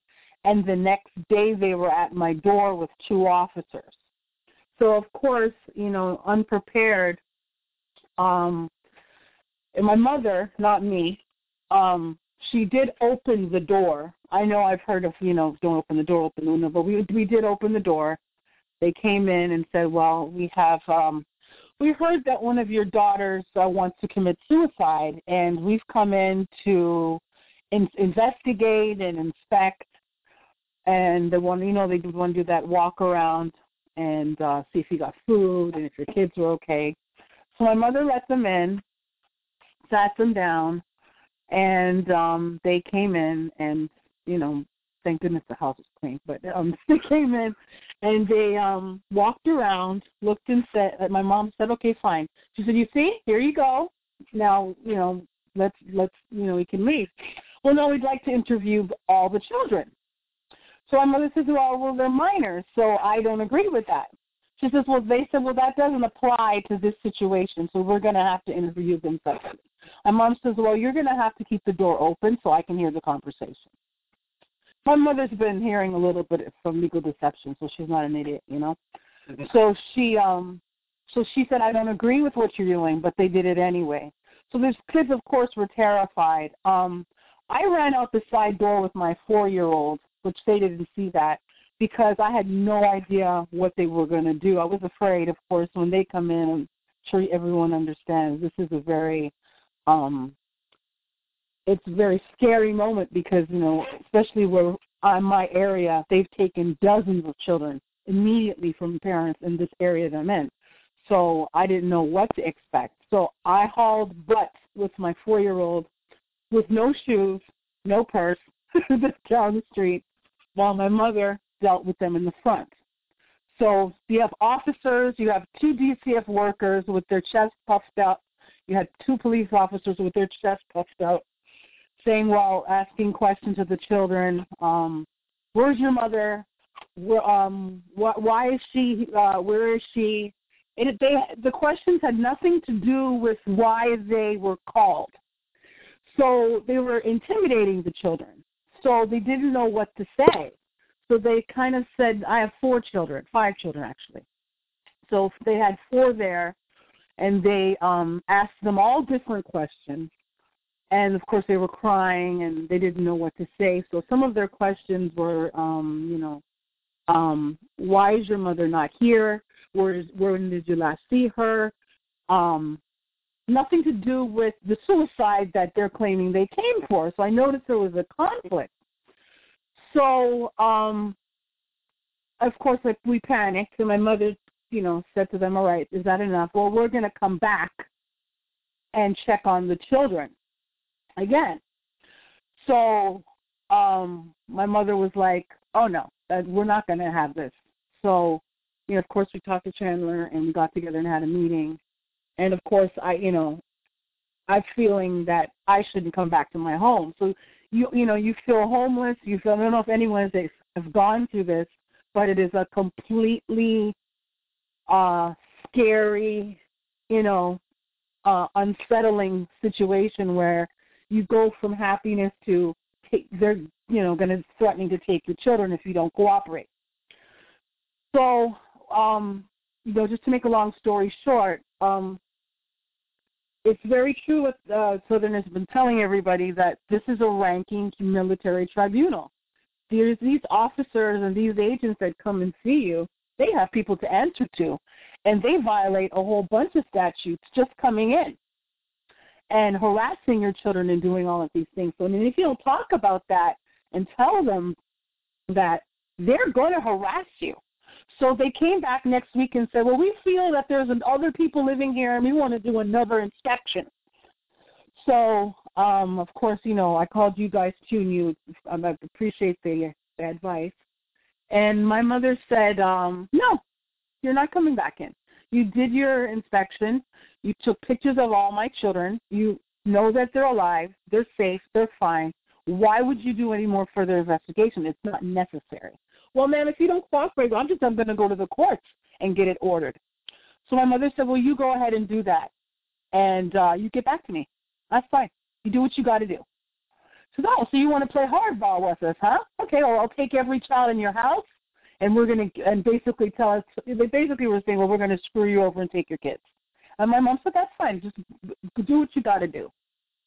So um, we drafted the hello, hello, how are you letter.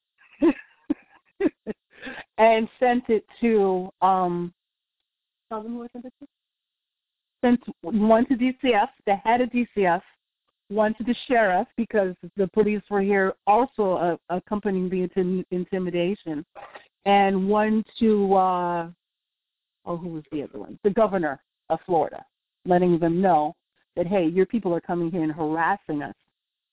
So we draft up uh, some documents and sent it in and um of course you know you don't feel comfortable in your home anymore. So it it, it was it was to me it was definitely an act of war you know?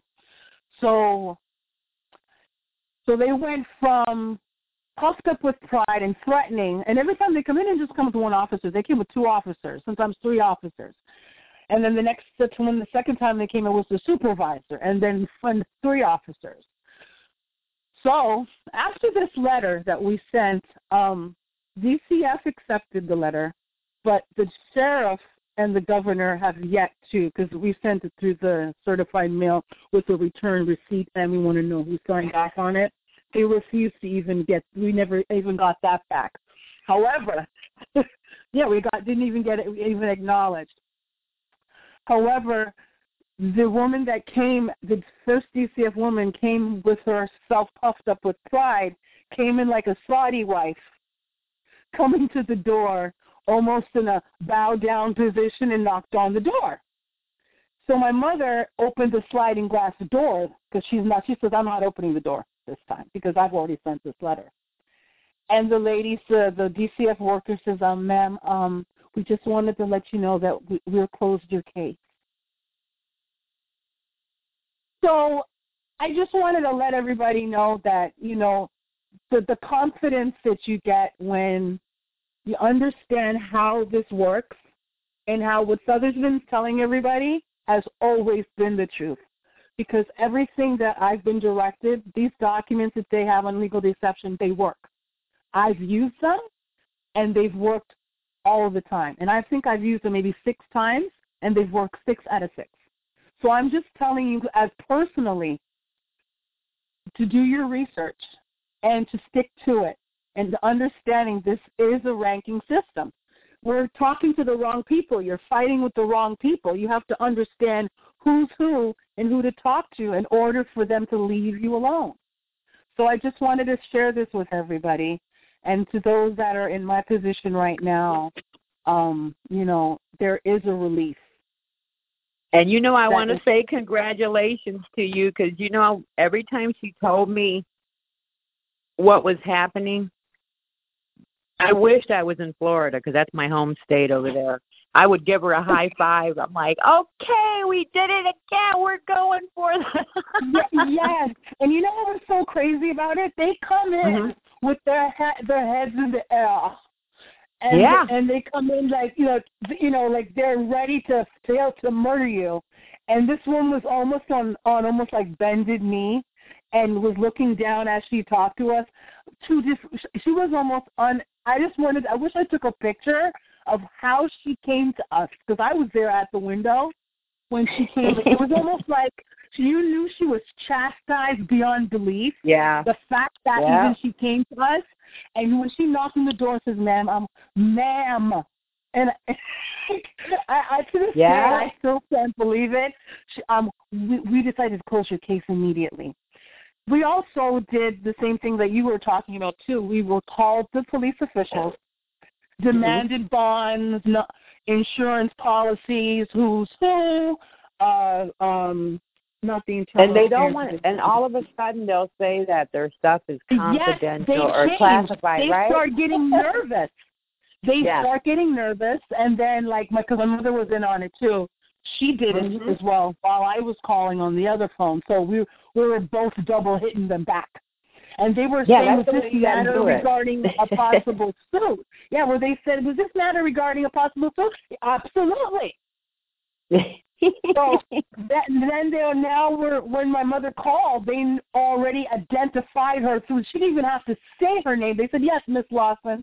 Um, just a Yeah. minute. We're going to send you to da da da da da." So they panicked. Like they went Yeah. from um, BSO to uh, yes, Miss Lawson. Um, we'll send you to this department right away. So if you understand who you are, they will understand who they are. So uh, if you see how the seats change when you get to understand how this is, and it's very good because I'll tell you that someone like me went from sheer utter shaking to homelessness to high confidence, and it gave me the drive to help others do more research and say that you you know if you understand how things work, you'll understand you're the one that's the boss.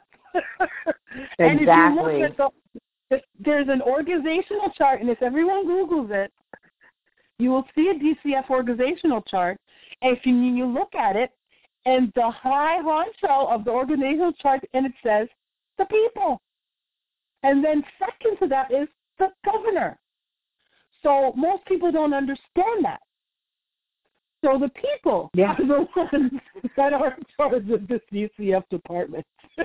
And you know what else too that the people the people don't realize that you are over the governor. So when let's say you're talking to like the Secretary of State, right? The Secretary of State when they tell you um, we don't represent the people, we represent the corporations. That it, they're telling you the truth. They cannot represent you. How can they represent you if you're their boss? That's right. You get And it? Like how do they have to keep control of the corporation. That's right. And how do they know that unless you send them a letter and say that you are? And that's exactly what we did. This is who we are. Who are you? Oh, okay. Yeah. Well then, well then, we'll do. And that's really what it's about. It's really not. It's more. It's so simple that you feel stupid simple. But once you understand it, it makes sense. So I just wanted to share that and, and encourage others.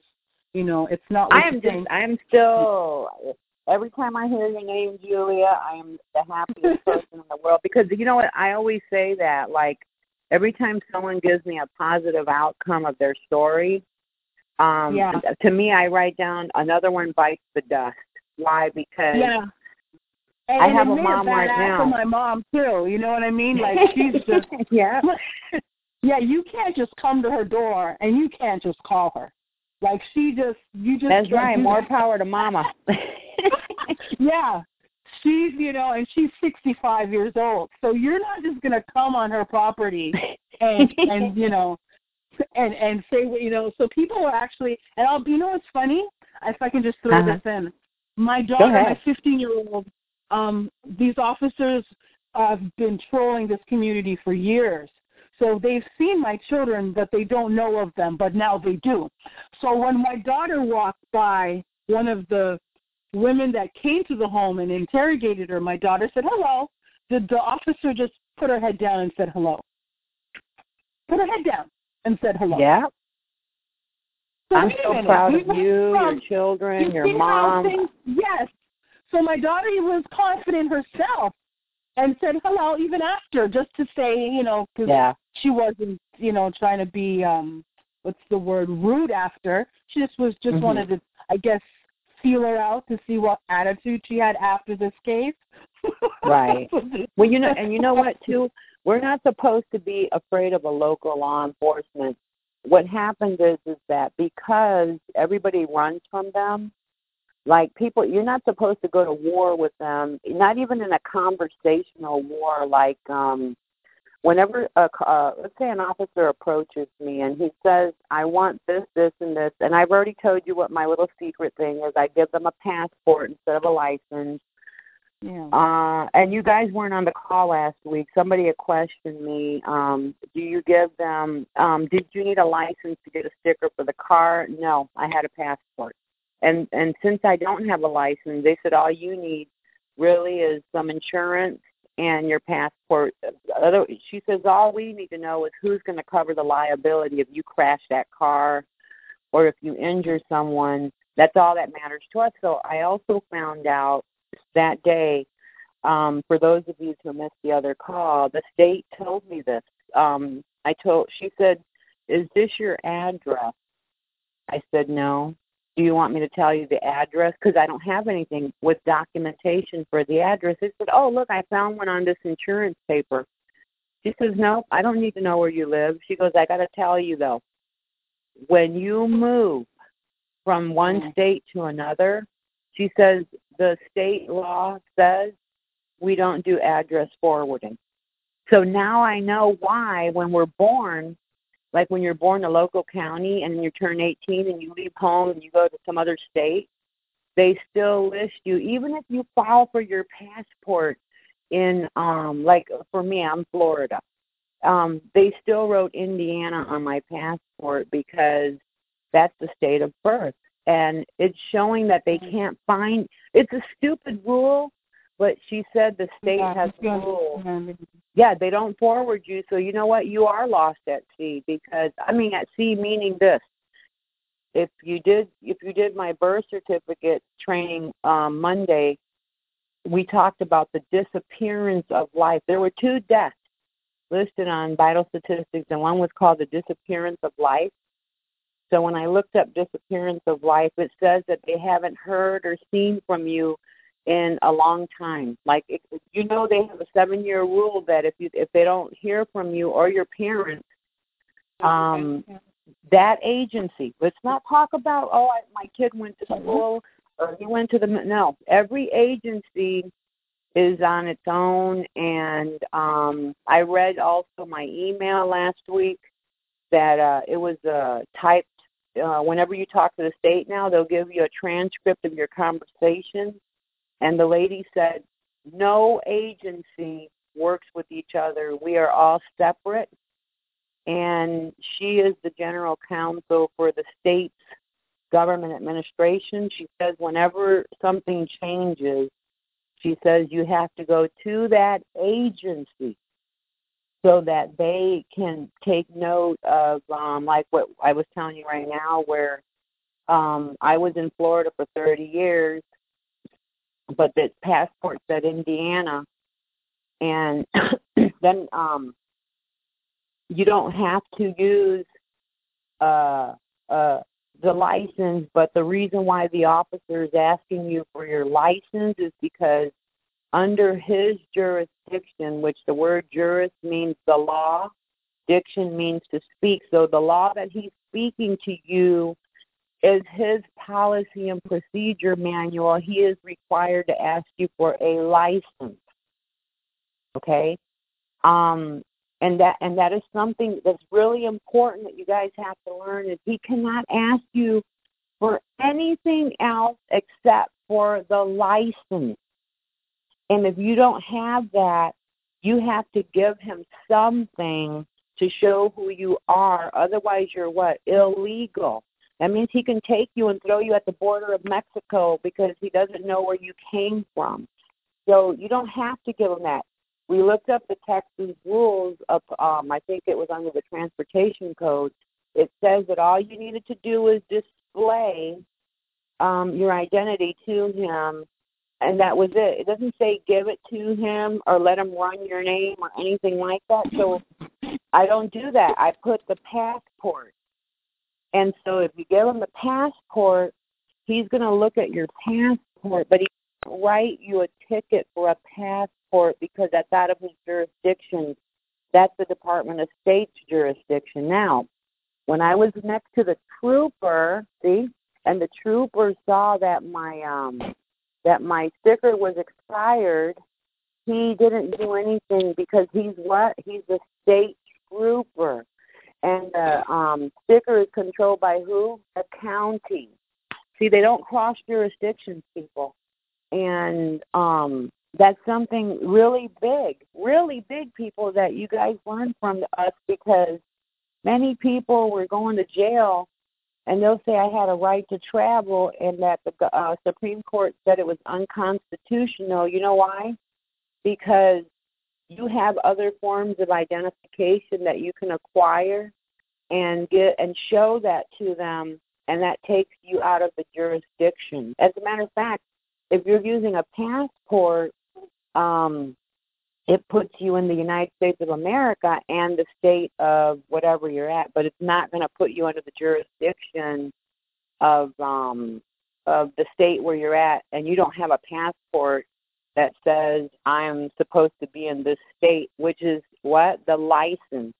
When you get the license, then he has appropriately given you a ticket because the license says I am an operator and driver of a motor vehicle. When you take that test, you look in there, it says the operator and the driver of what? The motor vehicle. You can't give them a license and then go into court and say, nope, I was within my right to travel. You can't do that. You know why? Because you gave him the license. Even if it's expired, he's giving you an, you know why? You gave him, him an expired license you gave him a license that um uh was already uh what do you call that when they um a suspended license okay it doesn't matter you handed him a license that says that you're an operator and driver of a motor vehicle so mm-hmm. you don't have a dispute right southern well well a lot of people get this confused all right because I pulled it up on the military manual on 190-5. All right, I pulled it up in uh, several other places.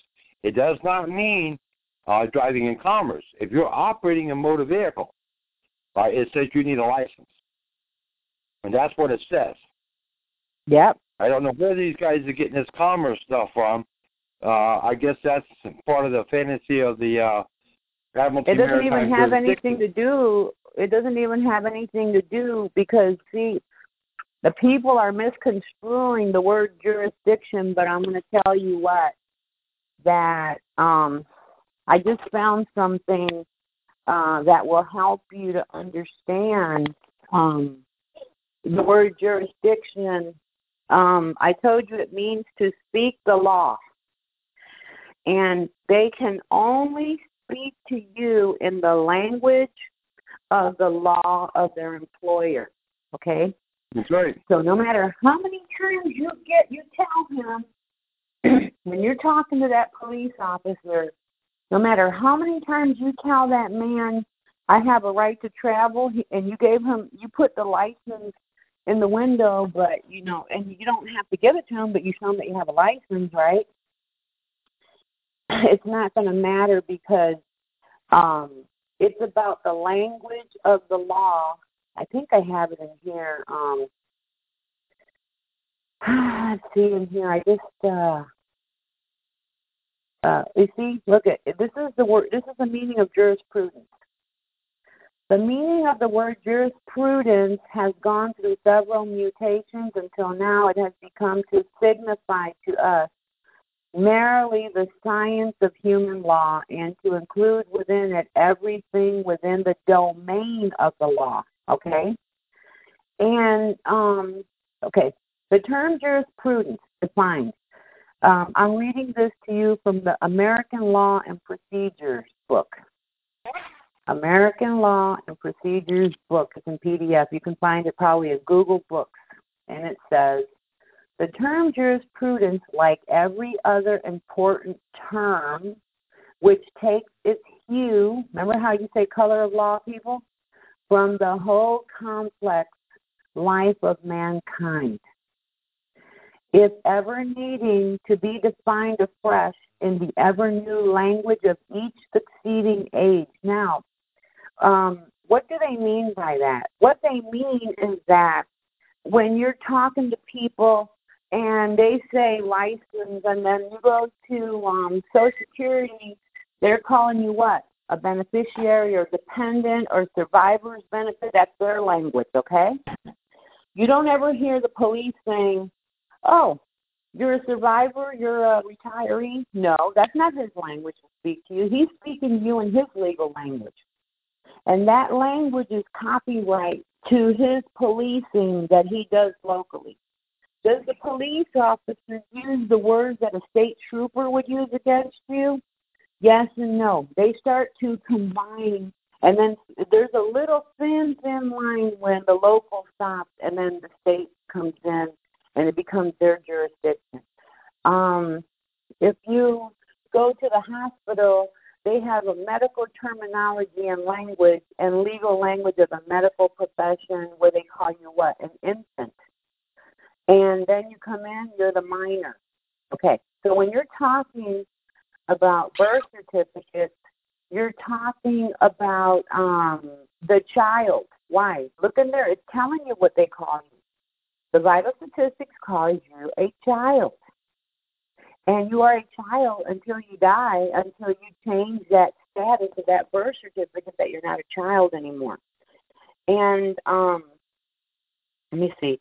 The simple knowledge of laws without these lacks the scientific requisite of jurisprudence.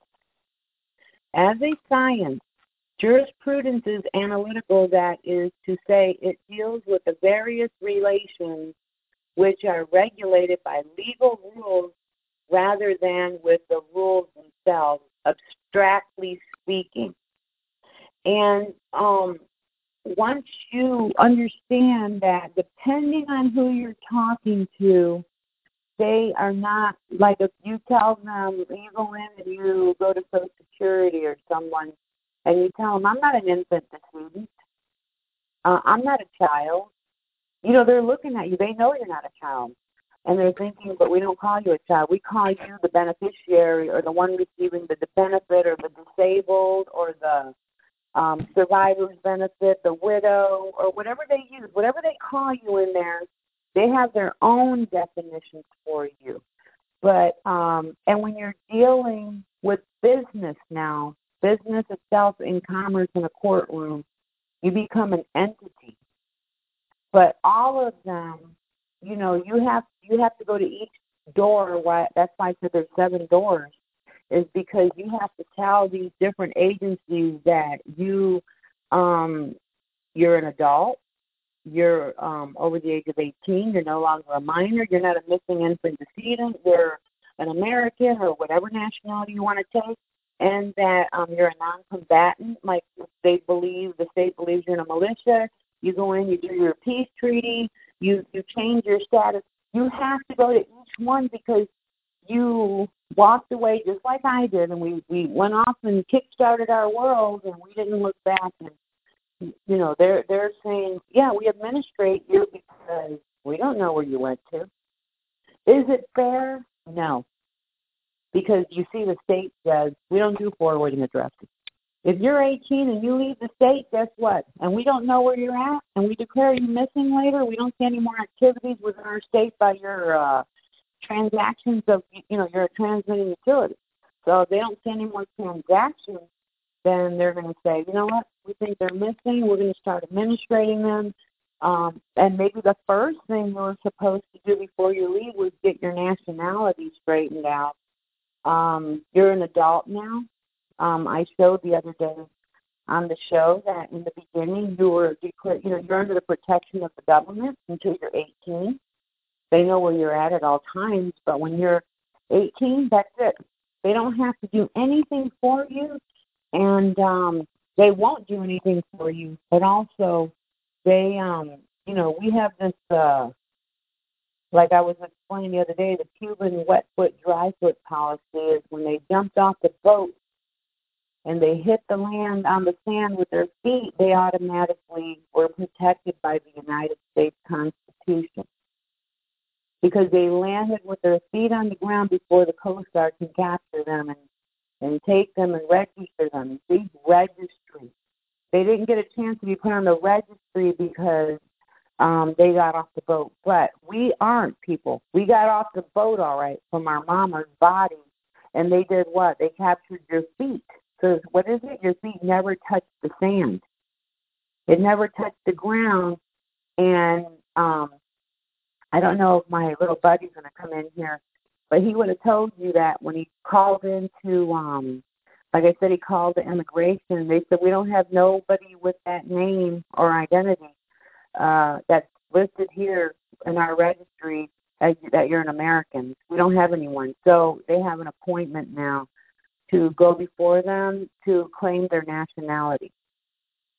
So I'm really happy um, you know, for those of you who are sticking around, um, you have to go through a nationality. Um, I haven't given you those instructions yet because I'm waiting for him to go through his appointment.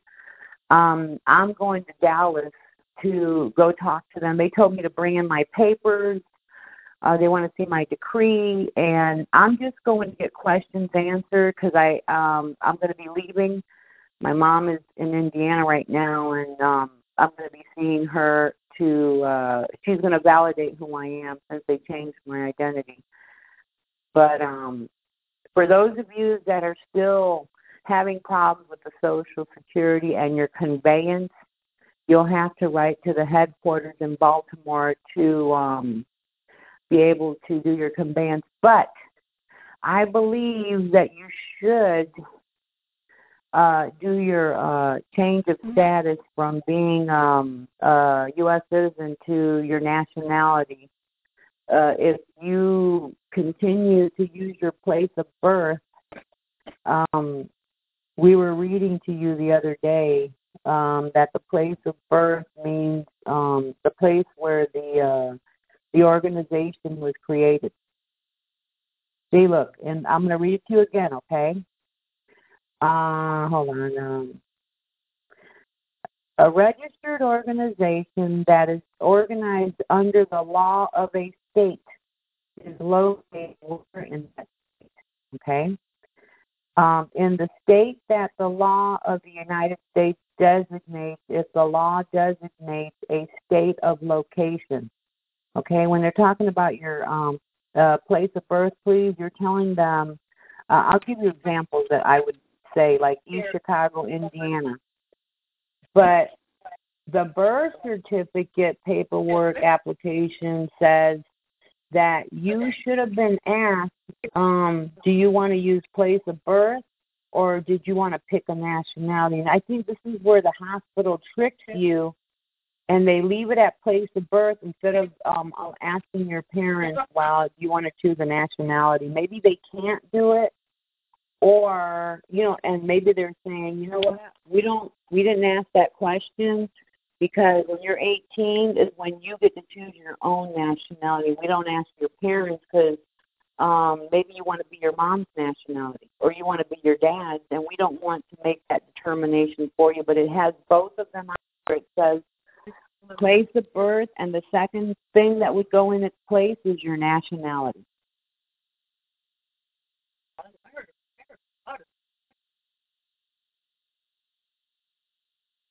Okay, people. So um, when they put the all caps name, they're talking about the organization. The, a registered organization continues to be located in the jurisdiction specified by E or F of this section. And guess what? This is what you're going through right now, people, notwithstanding. That means if you don't correct things, right? Um, you are you are still going to be located when they when they look for where you're at. Now listen, that would fall for me too. When I did my passport, it said Indiana and United States of America. See, and it says here, uh, registered organization continues to be located in the jurisdiction specified by ERF. E is where a registered organization that is organized under the state of law located in that state. So you were registered, like say New York or Georgia. You're still registered there. Your passport, if you have one, proves it. And the second place is the United States is located in the District of Columbia. So um, the second place, there's two things on your passport: the state where the organization was created, and the second state, the United States District of Columbia. Okay, that's the two places that you're seeing on your passport. So that means what? They haven't located you yet, and that means we have to fix that. Okay, that's really important for you to know. And I got that from Southern document called Location of Debtor.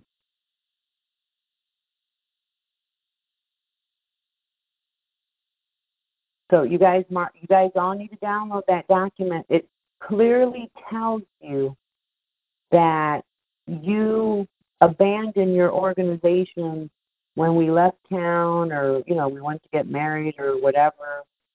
It doesn't matter. There's another place holding the information because you have a social security number, which is Department of Commerce, and um, I had told everybody, you know, you're going to have to do um, if you want to. I mean, you you want to know if somebody's hijacked your identity, right?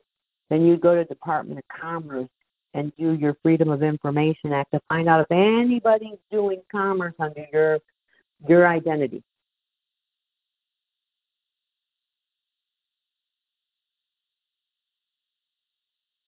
I don't know if Southern wants to add to that since he it's his document. Um, the location of debtor uh, is is a good document that he's um, acquired, like um, state of Mississippi. It has the state of Mississippi's code. Um, it says regular session, not including changes and corrections made by the Joint Legislative Committee on Compilation, Revision, and Publication of Legislation. The final official version of statutes affected by 2016 legislation will appear on Lexis.com. So, uh, another one, Title 75, Regulation of Trade, Commerce, and Investments, Chapter 9, Uniform Commercial Code, Secure Transactions, Part 3, Perfection and Priority Subpart 1, Law Governing Perfection and Priority. What does it say here? Mississippi Code, MISS period, code ANN period, number 75, statute 75 9 307. If you guys have your PDF, you can look at it with me. Location of debtor. In this section, you see it's the same thing over and over. Look, place of business means a place where the debtor conducts its affairs. So every, and it's in every one. Look, it says subsection, if the subsection B does not apply, the debtor is located where? In the District of Columbia. So what are they telling in the passport? If you're not in Indiana anymore, you're in the District of Columbia. Okay? Because they can't find you. Um, and somebody will say, well, they want that so that they can um, charge you all the depth, right? You don't have it done yet, and they're still charging you all the depth with a heavy amount of burdens and local taxes, state taxes, utility, like all these taxes. Um, you're being charged um, because they can't. The way you're using your identity right now, you're using it, and they're charging you anyway. So how is it that changing it the other way is the wrong way? Because they are locating you anyway through that social security number. So, um, uh, the thing, let me see what else I was going to tell you. Um, there was something in here. Okay. Okay. I tell you the government, they operate under policy and procedures, right? And it says here policies are classified either as substantive or procedural. Substantive policies involve what government is going to do, such as constructing a highway, paying welfare uh, benefits, acquiring bombers, and or prohibiting the retail sale of liquor. Substantive policies directly allocate advantages and disadvantages, benefits and costs to people. Procedural policies, in contrast, pertain to how something is going to be done or who is going to take action. So, defined procedural policies includes laws providing for the creation of administrative agencies, determining the matters over which they have what people? Jurisdiction. Specifying the processes and techniques that they can use in carrying out what? Their program and providing for presidential, judicial, and other controls over what? Their operation. So, uh, you know, I, I had it the other day and I, I lost my track over here, but I found that because I wanted you to understand that the, like, when I'm telling you the officer, he can't ask you for a passport. He can't ask you for your state ID, or he can't ask you for um, your birth certificate you have to provide him with whatever you have because um the only thing he can ask you for is a license. You're inside of a car. To him, it's not a car. Under jurisdiction of that agency, you're in a motor vehicle. But when you give him a passport, now you're a traveler riding in a car or whatever other name that they would call, but you're like a traveling person now. So that's out of what? His jurisdiction. And I, I wanted to read it because that's what I major in is administration, not in. um I don't even what I do is a law, but that's just to show you the breakdown of how the government works. And um, there was something else too um, about the it's called the let me see um we were going into the incorporation doctrine. Uh let's see here. Kind of i have so many okay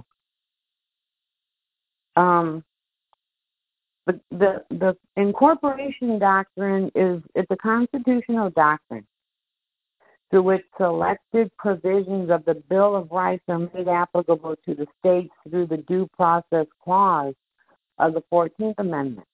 This means that state governments are held to the same standards as the federal government regarding certain constitutional rights. And the Supreme Court could have used the Privileges and Immunities Clause of the 14th Amendment to apply the Bill of Rights to the states. However, in Slaughterhouse cases 83 U.S. 36, the Supreme Court held that the privileges and Immunities clause of the 14th Amendment placed no restriction on the police powers of the state, and it was intended to apply only to citizens of the individual state. This decision effectively put state laws beyond the review of the Supreme Court to circumvent this, the Supreme Court began a process called selective incorporation by gradually applying selective provisions of the Bill of Rights to the states through the 14th Amendment due uh, process clause. So when I was telling you guys that you um, say, well, I have a right because of the Constitution. You don't have any rights because the Constitution isn't for you, it is for the federal government, and that is their rules and regulations that they use to govern these states. Remember, the states are what? Subdivisions. So, how are they going to govern them? Like saying that, like what Southern was saying, the child support, it became what? A uniform law across all the states because dads would just leave town and remember I said they, they can't track you? Well, they made it what a federal thing where they get the Uniform Law Commission to come in and make it applicable to all the states. That's what the Constitution is for. It's the governing of all those states. And you have other states too. You're a state too when you say and your income tax, I'm an individual, that's another state. And that's totally different from you claiming a nationality. That is your state of being.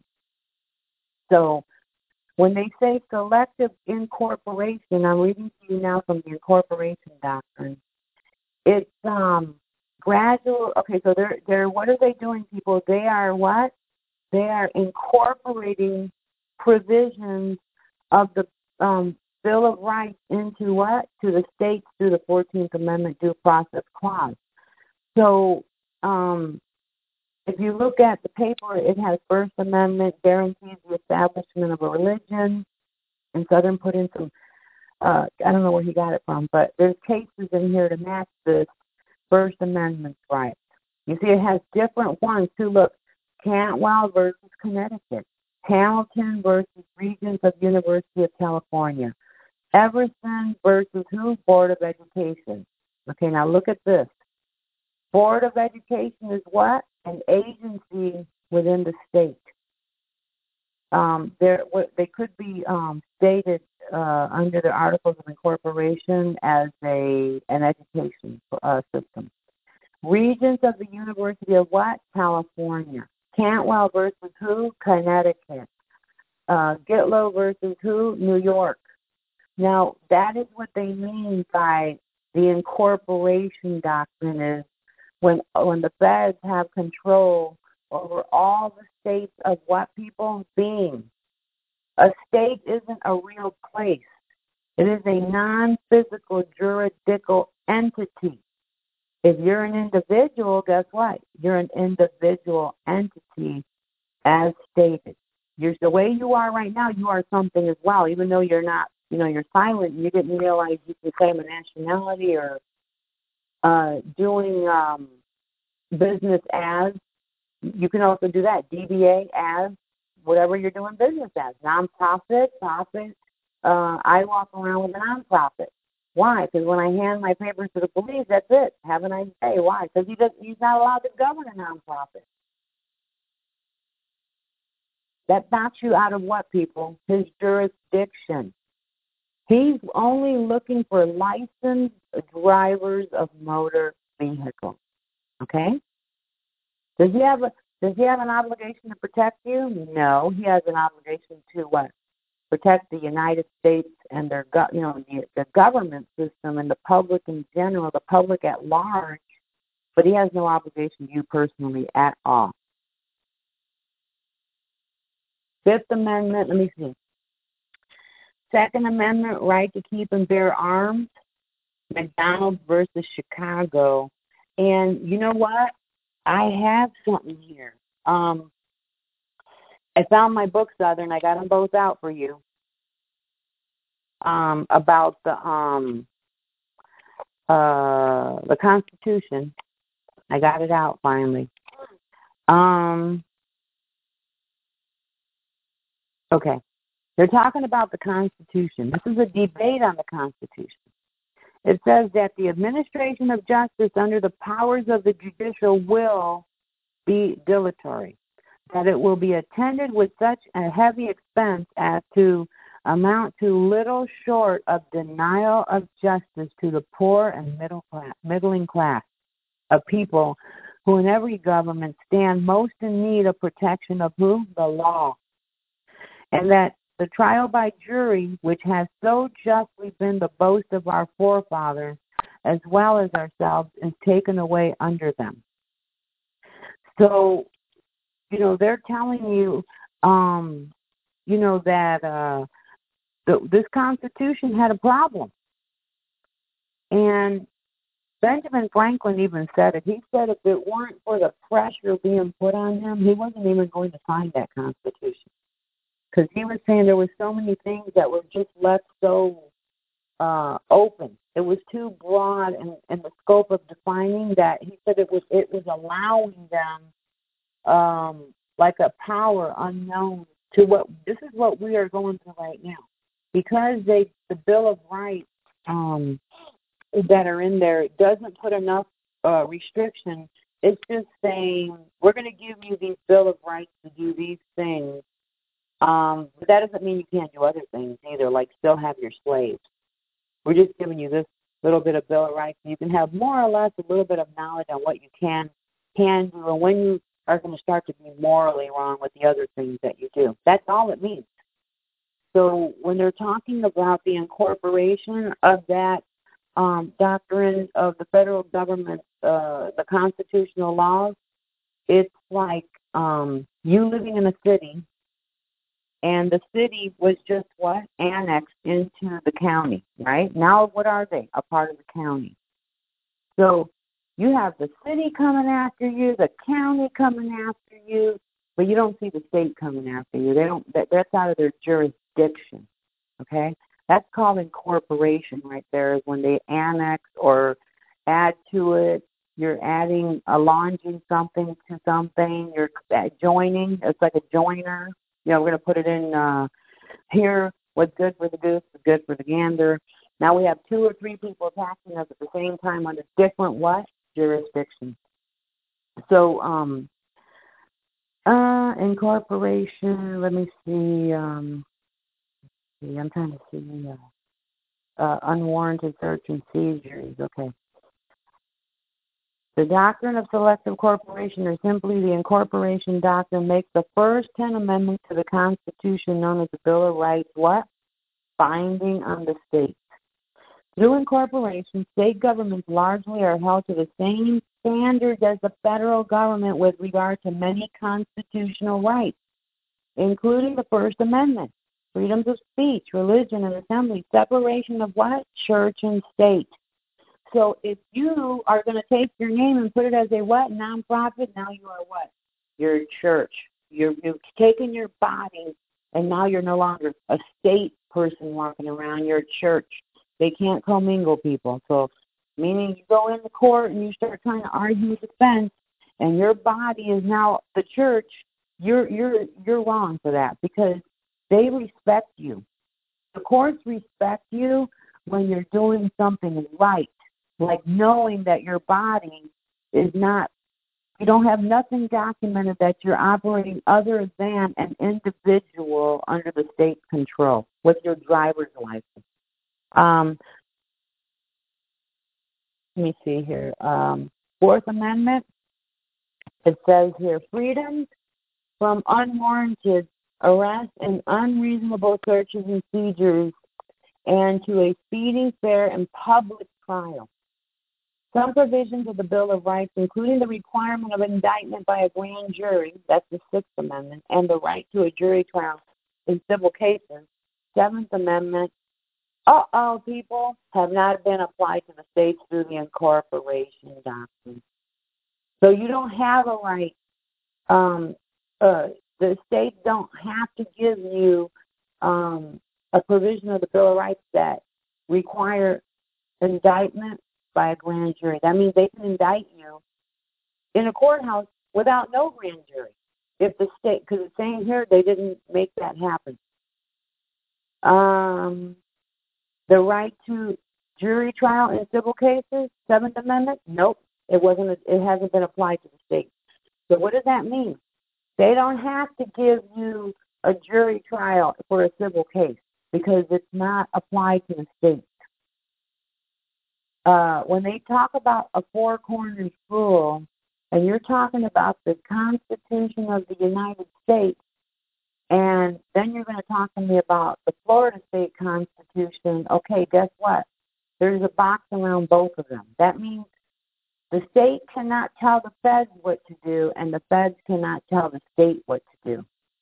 But if they've been incorporated, then they can't. The, the state can come, uh, feds can come in and say, you know what, you're under the, under this clause of the rule and regulation, and you have to give all children of all colors a ride on the bus, even the white privilege. Now we they get to ride on the bus too. That's what the Fifth Amendment um, was for. It was for making everybody stand in their own boundary lines of, within their um, jurisdiction of their what policy and procedure of their agency. Even if you're a church and you write your bylaws and you go in you file that with the Secretary of State as you know that you're a church. Remember, you have a body now. You DBA yourself as a nonprofit. And you do some articles of incorporation. Guess what happens? You become what? Incorporated. And they annex you in there, and guess what? Now you are protected by the powers of who? The state. See, that's what the Attorney General is doing. She's protecting the state corporations from who? From us. Why? Because if we attack all the states because we're not happy, I mean, all the agencies because we're not happy, then everything goes to chaos. Her job is to maintain them separate from you. That's why they call it division of corporations. That's the dividing line between you and them. You're free. You're free to do whatever you want to. You're not bound to anything of them, but um, you actually put yourself under that jurisdiction by the things that we do. We don't have a choice sometimes, but we do things that put us under their jurisdiction. So, um, and then it says here, let me see, he talks about the slaughterhouse cases. Um, okay. Instead of applying the Bill of Rights as a whole to the states, as it might have done through the Privileges and Immunities Clause, the Supreme Court has gradually applied selective elements of the first 10 amendments to the states through the Due Process Clause of the 14th Amendment. So, and what does that call people? You can highlight it. Selective incorporation. So they only took parts of the Bill of Rights and said, hey, this is what's going to apply to you guys here. You don't have to use all of them, but we're going to put some of these are um, important, so we need that to be incorporated within your state policy and procedures manual. One of the earliest examples of the use of incorporation doctrine, the court held that the First Amendment protection of freedom of speech applied to? The state through the Due Process Clause. Then it says by, court, by the 1940s, many civil freedoms, including freedom of the press, had been incorporated into the 14th Amendment, as had many of the rights that apply to defendants in criminal cases including the right to representation by counsel in capital cases. In 1937, the court decided some of the privileges and immunities of the Bill of Rights were so fundamental that the states were required to abide by them through the Due Process Clause. So, you know, like they're saying the Constitution is just so broad that, um, you know, you're not really making it clear which provisions apply to us. And that's why this case came in that I posted on my wall about the um, Foreign Sovereign Immunities Act. Like, does the local government have foreign sovereign immunity because they are registered as what? A municipal corporation, that's a state of being, um, or a city, city of whatever, that's another ent- entity and corporate being, or um, uh, I'm trying to think, a utility company. What are they called? Public utilities. Um, and I don't know how they're listed, but all of these um, agencies, they're either public or private as well. But we know that um, we've been finding out that the courts are operating under a, uh, I think they're, well, they're really operating under three ecclesiastical, private, and public. So um, they, that's how they switch hats. You see the judge walk out of the court, and then she comes right back in again. Well, let me tell you that there was um DCF people trying to take someone's kids away. Let me see. I don't even know if they're in here. Um, is my is my guest in here that wanted to be on here at nine o'clock? No? Yes?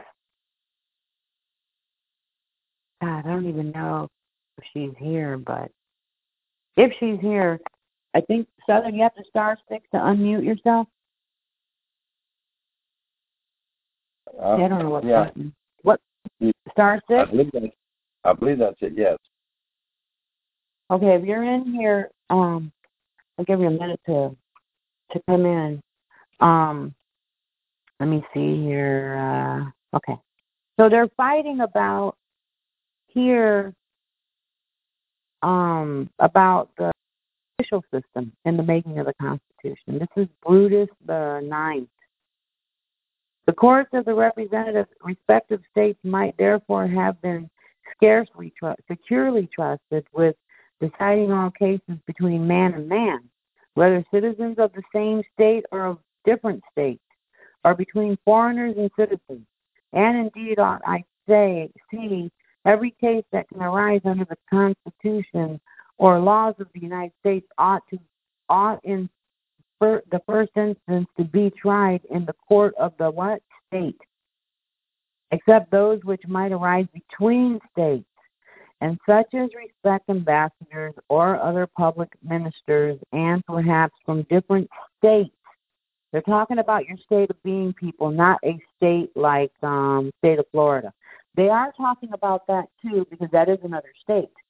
But they're talking about you and your and your the creating of your entity, however you want to categorize it. That's um, what they mean by the different states. The state courts would be under sufficient control. Wait a minute, let me see. Um, okay, wait a minute. Except those which might arise in the court of the state, except uh, between states and Uh, such as respect ambassadors or other public ministers, and perhaps such as call in question the claim of lands under grants and from what different states. The state court should be under sufficient control of writs of error were allowed from the state courts to the Supreme Court of the Union, according to the practice of the courts in England. So the laws that they were created, people, it, it's the laws from the land of England. And so it's, I'm reading this to you from my constitutional book, and um, and of this state. So they're practicing two laws here so far that they say that it's going to be the law, the laws of uh, the court, the same practice as they do in England and of this state. On all cases in which the laws of the Union are concerned, and perhaps to all cases in which a foreigner is a party. This method would preserve the good old way of administering justice, would bring justice to every man's door, and preserve the inestimable right of trial by jury. It would be it would be following as near as our circumstances will admit the practice of the courts in England, which is almost the only thing I wish to copy in their government. So when they were creating the Constitution, um, you know, they're telling you here that uh, they're operating their courts just as like they did in England. Um, and there's something in here which that's what I'm looking for for Southern. He wanted me to find a statement that um, said that what they were about to do to us when they signed the Constitution, that they were going to betray us, and that if we knew that what they were about to do, that they we would have had them all hung. So when I hear people saying our founding fathers, our founding fathers, and the Constitution, no. As a matter of fact, Ben Franklin, he would. I, I read this book um, through many, many chapters, and Ben Franklin's in a debate with them, and he's saying, "I don't want to sign this Constitution. It stinks." He said, "You know what?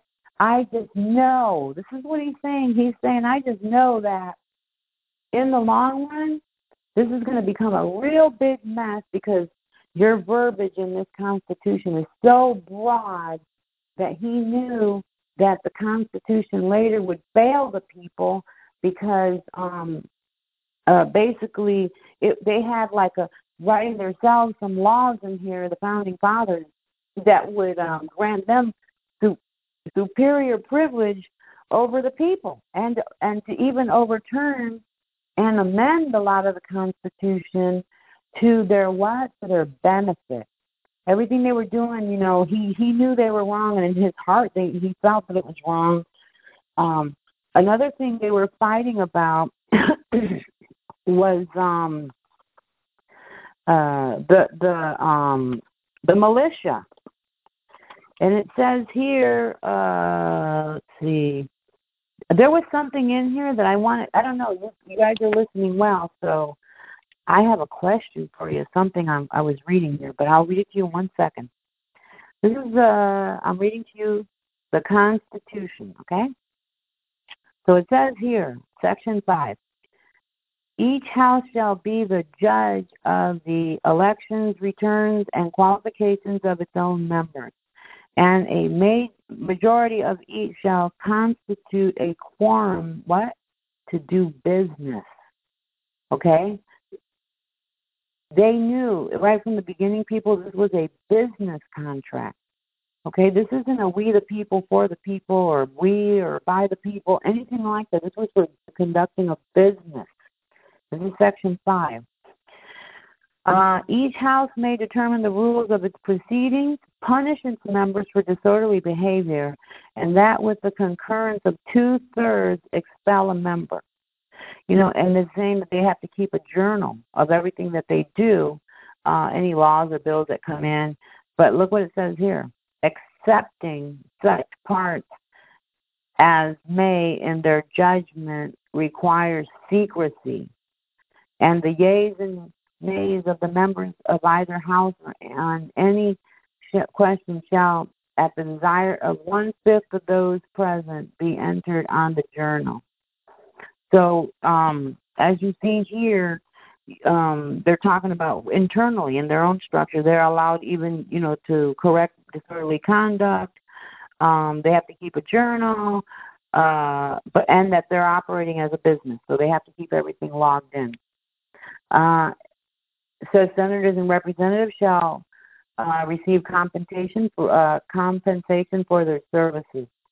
Okay, to be ascertained by law and paid out by the Treasury of the United States.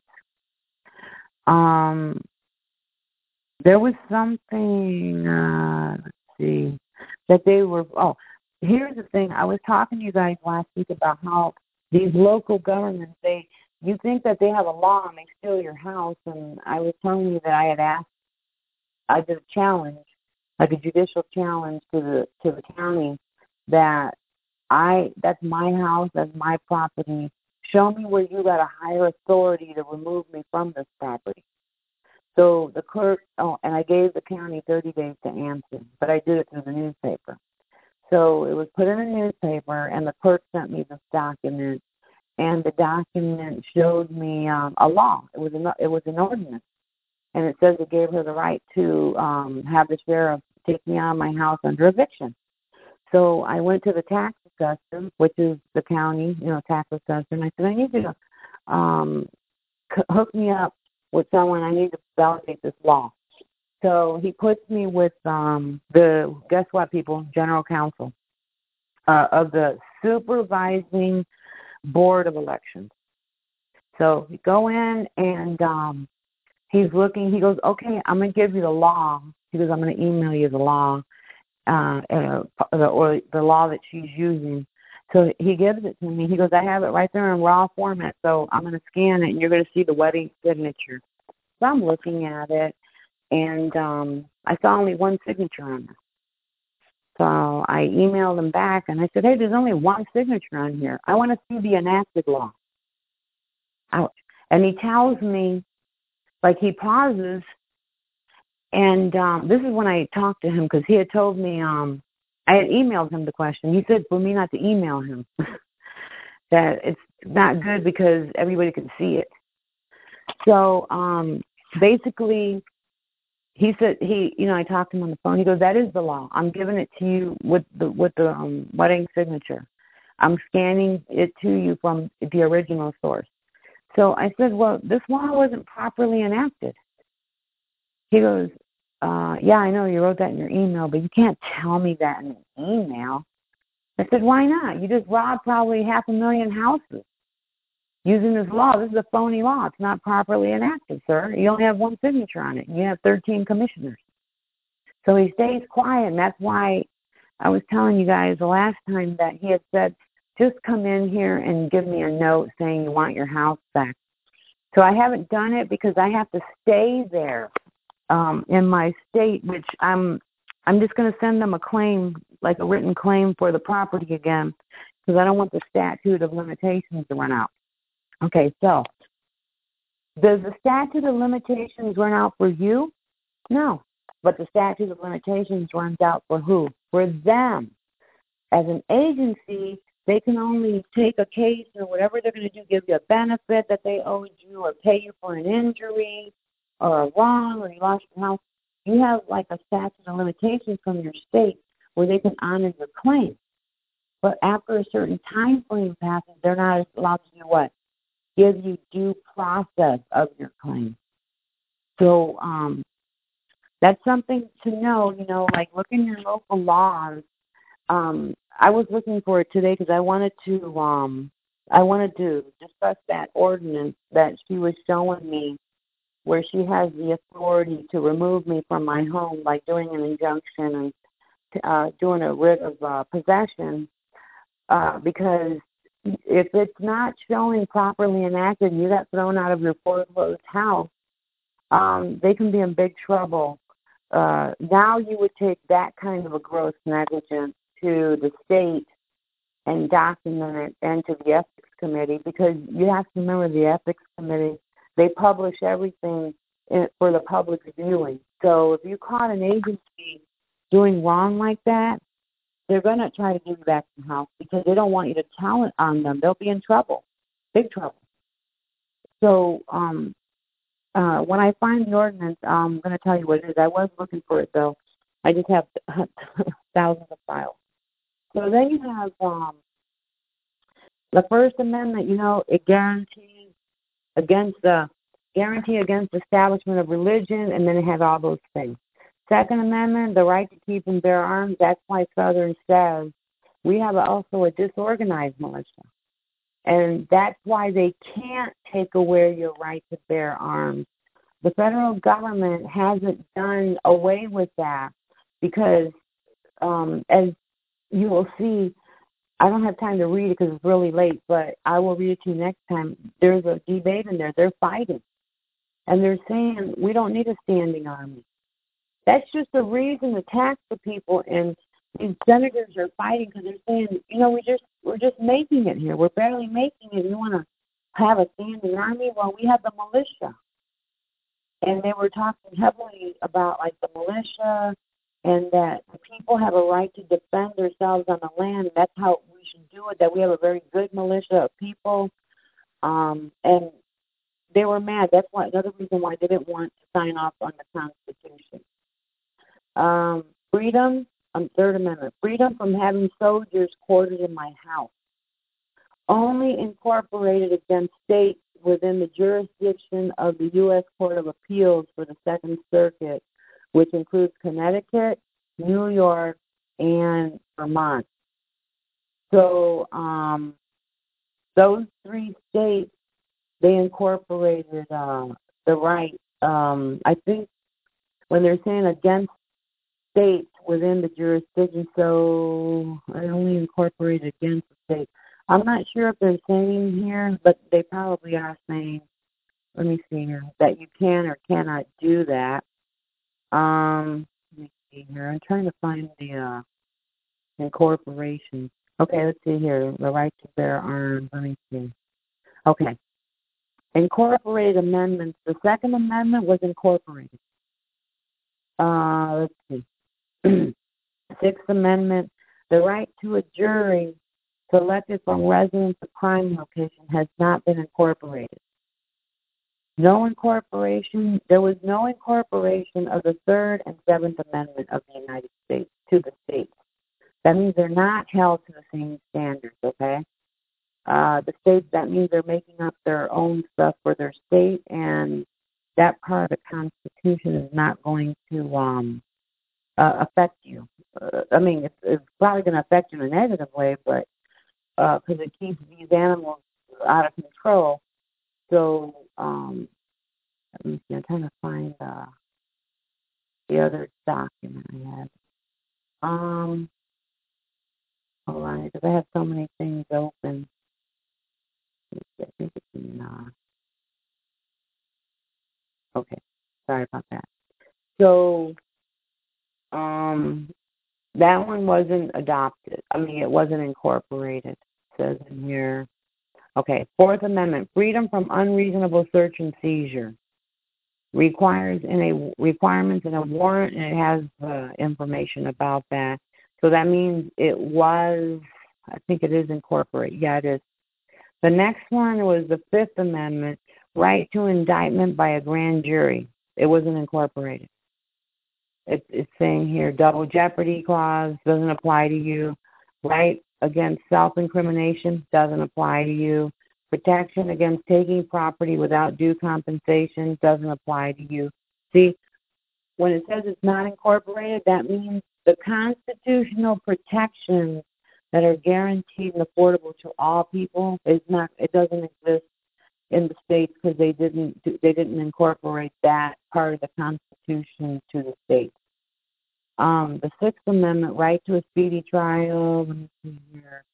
Right to a public trial, right to an impartial trial, right to notice of accusations, right to confront hostile witnesses, right to compulsory process to obtain witness testimony, uh, right to confront favorable witnesses, uh, right to counsel, right to jury selected from the residents of the state and district where the crime occurred, not incorporated people. So the Sixth Amendment, it doesn't apply to the states. They can write their own rules and regulations on that. Uh, Seventh Amendment, guarantee of a right to jury trial in civil cases, not incorporated people. That means states don't have to give you a jury trial in civil cases. The right to have no facts already tried by a jury re-examined in any court other than according to the rules of common the common law has been incorporated. So the right to have no fact already tried by a jury re-examined in any other court according to the rules of the common law has been incorporated, okay? So if you hold your own court and you hold like an administrative court and the facts were in your favor and you got an agreement and the people ruled in your favor, the court cannot re-examine that case. See, it says the right to have no fact already tried by a jury. re-examined and any other court other than according to the rules of the common law. Eighth Amendment protection against excessive bail, protection against excessive fines, protection against cruel and unusual punishment. Uh, it says here the protection against excessive fines, people, and protection against excessive bail, not incorporated by the state. That means they can charge you whatever they want to, to for you to get out of jail. Okay? Um, to see if there's anything else here. Looking for. I thought there was more amendments than that. Well, anyways, I think I've gone through all these, but if you want to learn more about why they have a right to use excessive bail or whatever, and you want to know more, it's from I'm reading this here from the Incorporation Doctrine. Look at right to a public trial. This right has been incorporated against the state. Okay, so you do have a right to a public trial.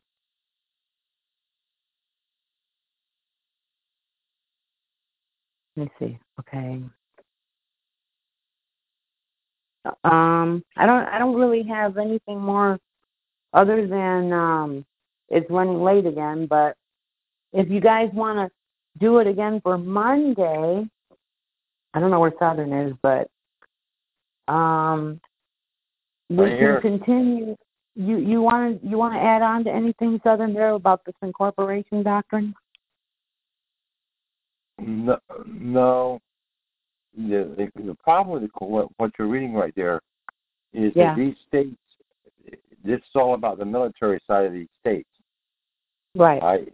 You have no no rights under the military, so they had to incorporate rights unto you. All right, through the Supreme Right. Court. Right.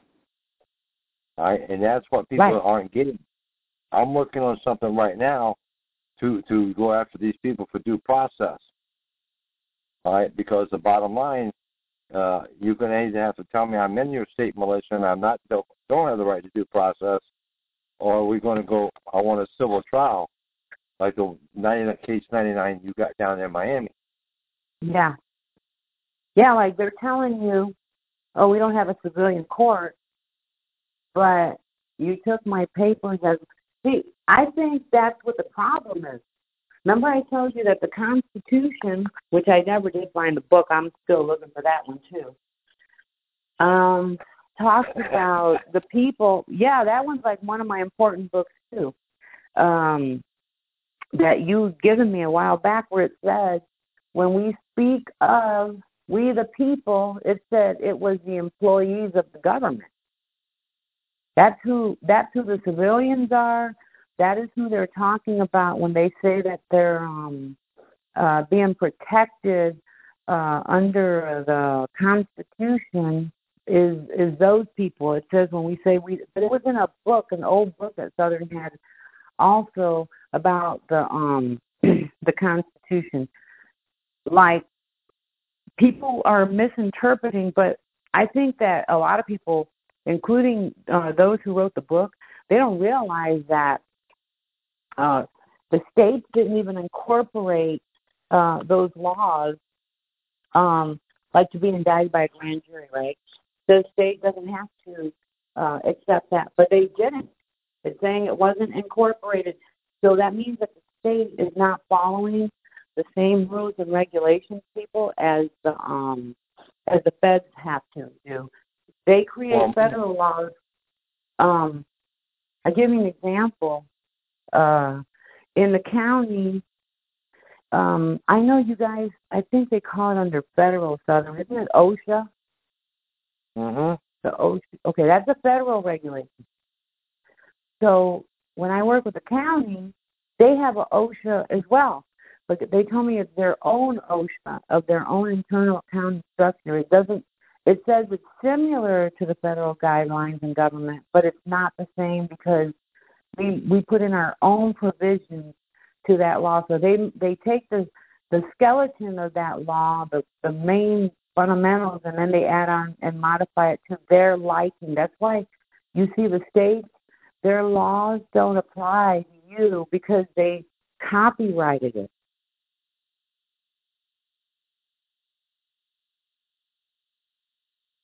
Anything you want to add to that? Nope.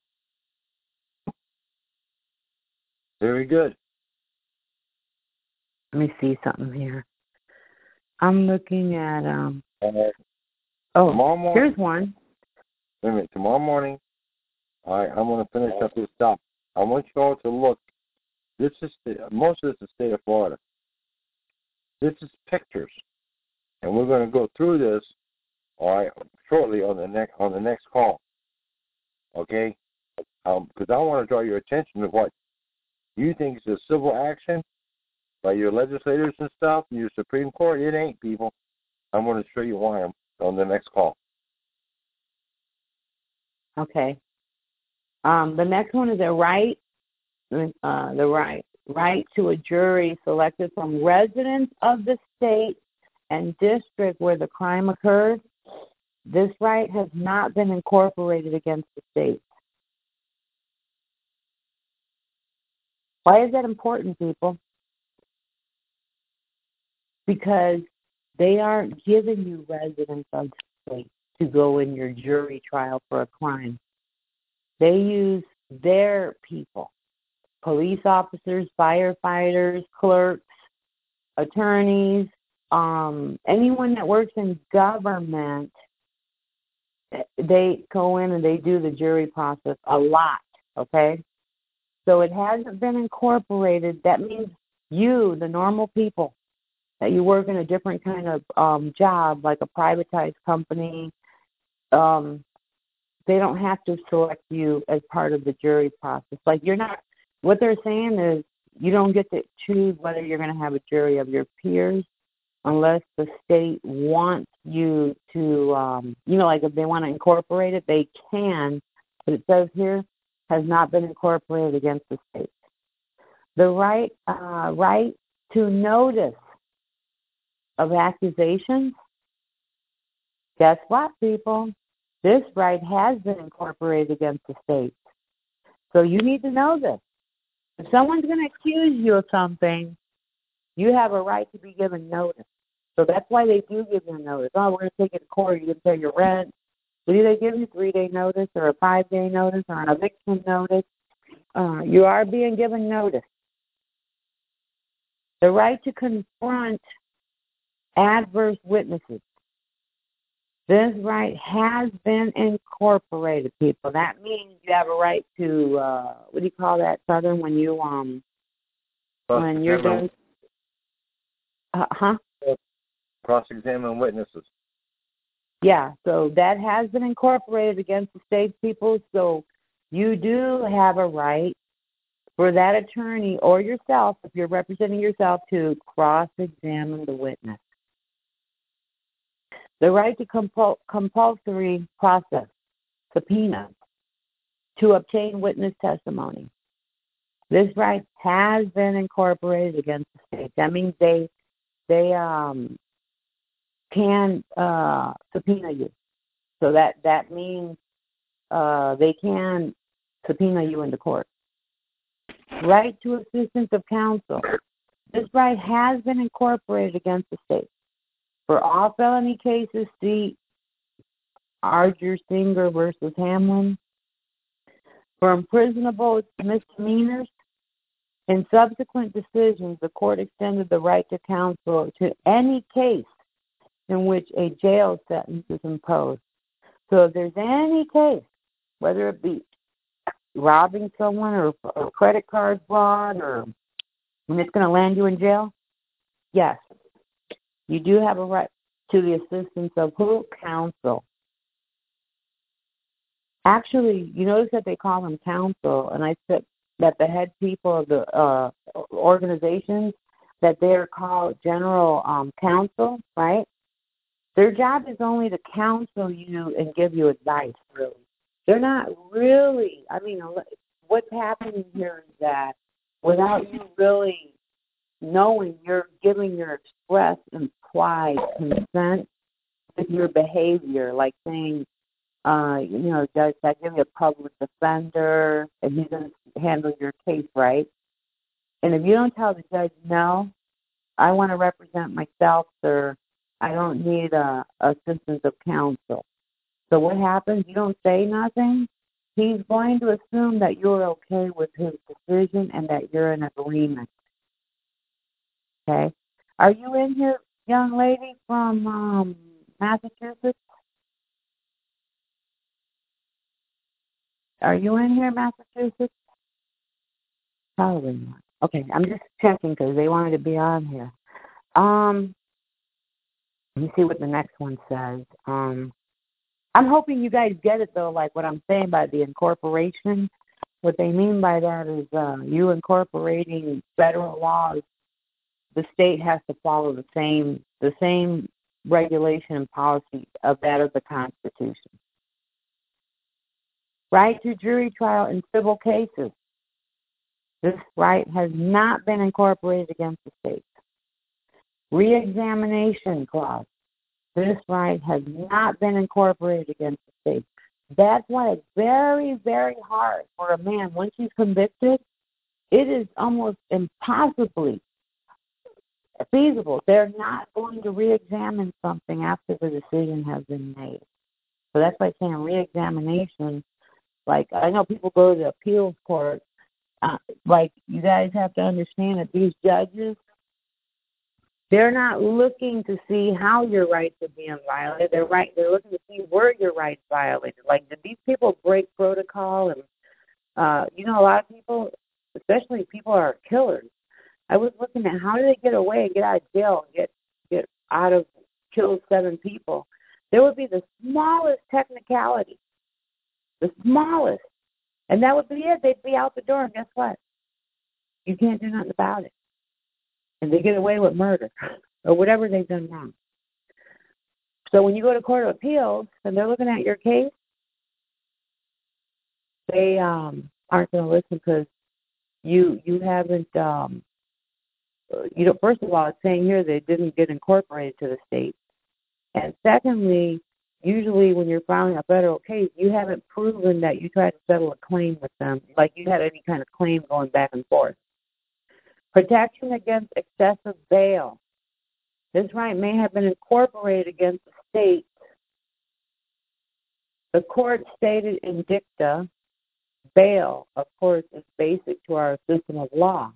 And the Eighth Amendment proscription of excessive bail has been assumed to have application to the state through the 14th Amendment. The court did not reach the issue because the case was dismissed as moot.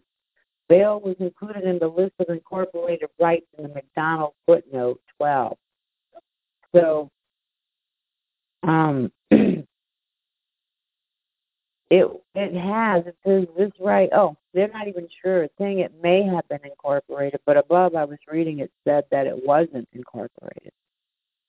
Protection, but these are things that you could say, oh, you know what? I need to look these things up. Like, is my state allowed to charge me excessive bail? Here's another one. Protection against excessive fines. This right has not been incorporated. The McDonald versus City of Chicago. Protection against cruel and unusual punishment. This right has been incorporated against the state. This holding has led the court to suggest in dicta that the excessive bail and excessive fines protection have also been incorporated.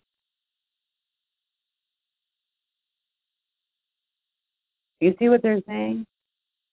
That because this has been incorporated, protection against cruel and unusual punishment, that you you know maybe you better go back and saying the co- the, the holding has what the court to suggest in dicta, like verbally, maybe this means that also we accepted the excessive bail clause and excessive fines protection were incorporated because that that to us we could say that's a cruel and unusual punishment. I can barely feed my family without the child support you're taking. So maybe you need to be looking at the cruel and unusual punishment clause. Reverse incorporation, a similar legal doctrine to incorporation, that is the reverse incorporation. Whereas incorporation applies the Bill of Rights to the state through the Due Process Clause of the 14th Amendment in reverse incorporation. The Equal Protection Clause of the 14th Amendment has been held to apply to the federal government through the Due Process Clause located in the Fifth Amendment. For example, in Bolling versus Sharpe, 347 U.S. 497, 1954, which was a companion case to Brown versus Board of Education. The schools of the District of Columbia were desegregated even though Washington is federal. Likewise, in Adarand Constructors Inc. versus Peña, 515 U.S. 200, an affirmative action program by the federal government was subject to strict scrutiny based on what? Equal protection. So, because the equal protection uh, clause may have, maybe it, it was passed, I think it was, I just read it a minute ago, but uh, incorporated, what they're saying here is that we're talking again about the boundary lines, people, where the Constitution of the United States cannot cross boundaries with the state's laws. And and it goes all the way down, people, to the bottom of the barrel. I'm gonna I'm gonna end this minute, but what I'm telling you here is that the same applies to the goose is to the gander meaning that if um, something comes in and the state uh, says, you know what, we're going to do this, we're going to continue keeping slaves. And now we're going to give them birth certificates and social security numbers, and now they're going to be ours, and they won't get anything through us now. They will, they'll have to go work on their own, and we'll profit from everything that they do, which is what they're doing. And the feds come in and said, you know what? Based on the Constitution, we said that we're going to keep a limited government, and we don't want you guys keeping any more slaves because it's costing us too much money to feed them. So what happens is is the states will say, we don't give a crap about what you think about this. We already had slaves before we became the United States of America under a constitution. So guess what? Say whatever you want to, federal. We don't have to listen to you. And you got to really think about this is what I'm trying to tell you about the four corners rule of law and your state law and your local and municipal and county laws. They're all foreign to each other. And I don't know, Trial, are you in here? Okay, she probably isn't going to make it tonight, but um, she was going to bring in something real important, which is another gift for you guys. But I'm not going to blow the whistle because that's her thing. Um, but what I'm telling you right now, write that down. Each section of government is foreign from one another, and then they have a time frame, a place where they blend in together, meaning that where one law takes has to stop, they have to halt. The next one takes over. Like you're under the count, like the city. But after you leave uh, your that jurisdiction, you're under the county's jurisdiction. They encompass. And then what happens when you leave that county? You're under the state's jurisdiction. And what happens when you cross the border? You're under right. I guess those street light, the street streets that you travel on the highway, they ha- they might come under federal jurisdiction. And how else do they come under federal jurisdiction? Is when you're leaving one state and you go into another state and you keep killing people. Let's say you're a killer. So they have to call the federal government. Why? Because this man keeps moving. He's a mover. You know, he keeps going from state to state. We have to get him. You see how they're when they got to grab someone? Okay, we're going to charge him first, and then we'll release him to you. Charge him again over here in Mississippi. Okay, we're done. We'll send him. Bundy was one of them. That's jurisdiction and how they can, under the four corners rule of law, you're not supposed to cross boundaries. You're not supposed to cross corporations and you're not supposed to cross state stated or even unstated entities like the unorganized militia. They can't tell you you can't bear arms because they have an unorganized militia.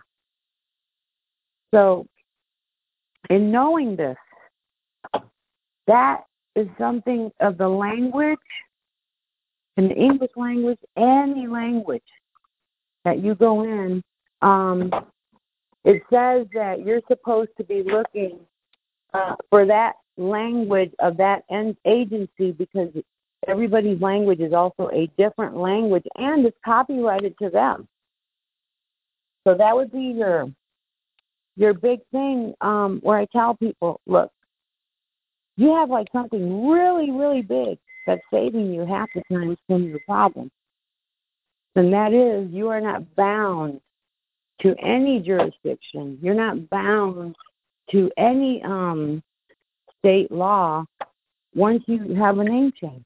And you have a decree that Sam Smith, he, he has a name others uh, besides, okay? Besides Sam Smith. You have an all caps name, Sam Smith.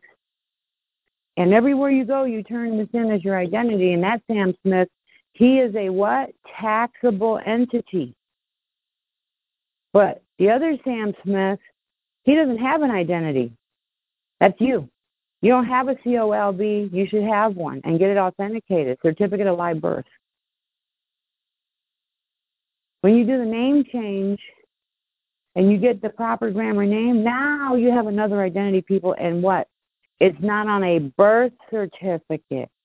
The name is on a county paper with a docket number saying you were awarded or decreed this name now. Now you have a name other than the birth certificate name.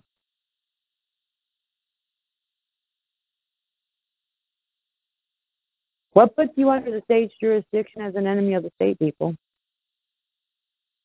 It's the paper, the bond paper. So you need what? A different paper to use for your identity. Why was name changed first? Remember I told you that if you don't have your own name, what are you going to convey things to? Back to the United States again? You're going to take what? Put everything back into the decedent account? Who are you? And the judge says, Who is you? You, you know, like the judge usually says, Who are you? You better prove who you are. Right? You're a nobody right now.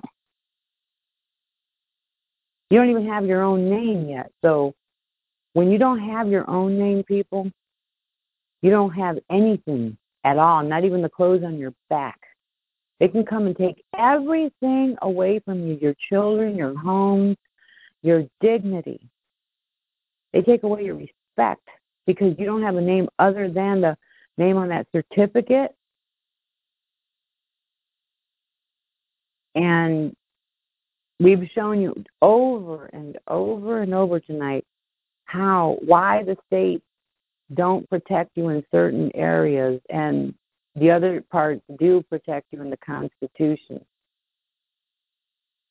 When you get your name, now you're not using what?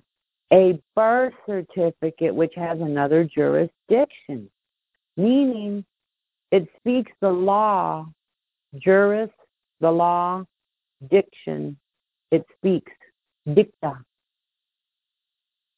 So when you're whatever you give them, like I said, you give a police officer your driver's license, you are telling him that you are an operator of a motor vehicle, and that is his language right there. That's his lingo.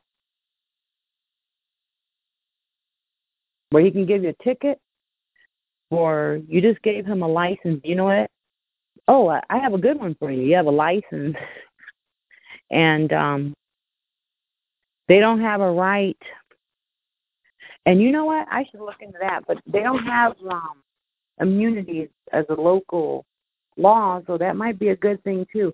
This would be another great constitutional challenge question. If you can't touch another corporation because they're licensed okay?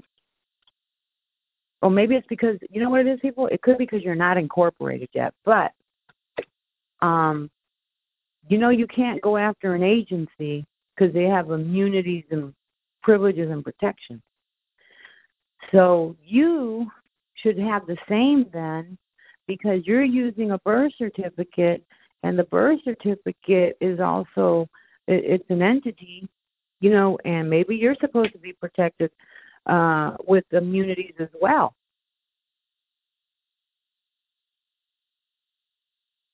You give them a driver's license, right? The birth certificate is another license.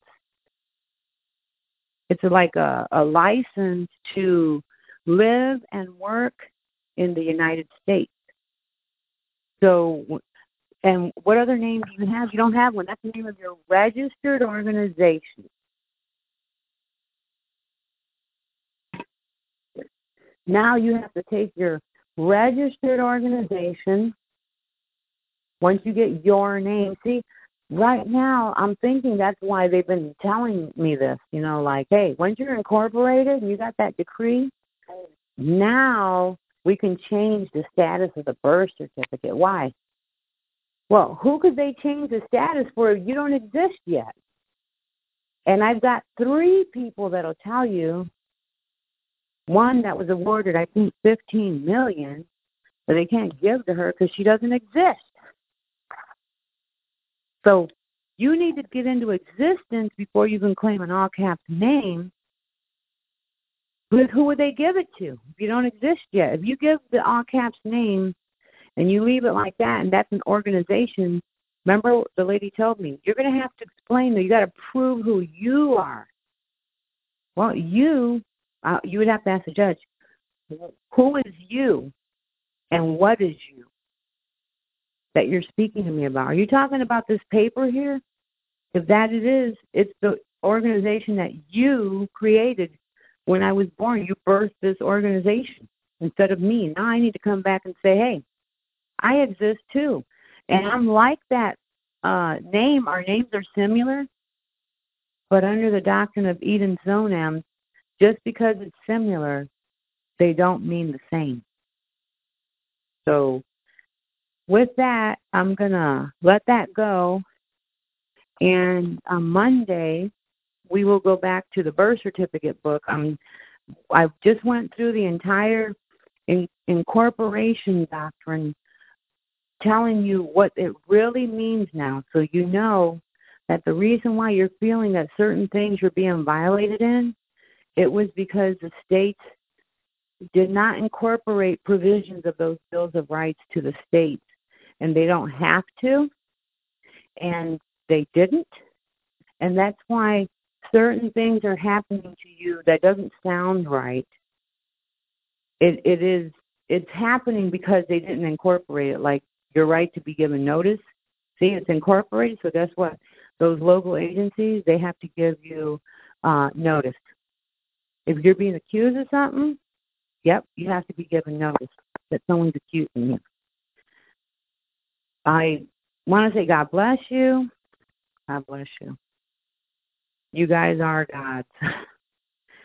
and that I hope you guys um, are enjoying your holidays. And for those who are not, I wish you the best of luck in your struggles so that you can overcome this dilemma of mind control that they have everybody under. Um, and me and Southern, we're just going to continue coming in here and hammering it out with you and bringing you updates. Um, Trial was supposed to be here tonight to give you guys an update, but I'm sure she'll be back on Monday. So I'll see you guys then, and I hope you all have a blessed night. Thank you and good night.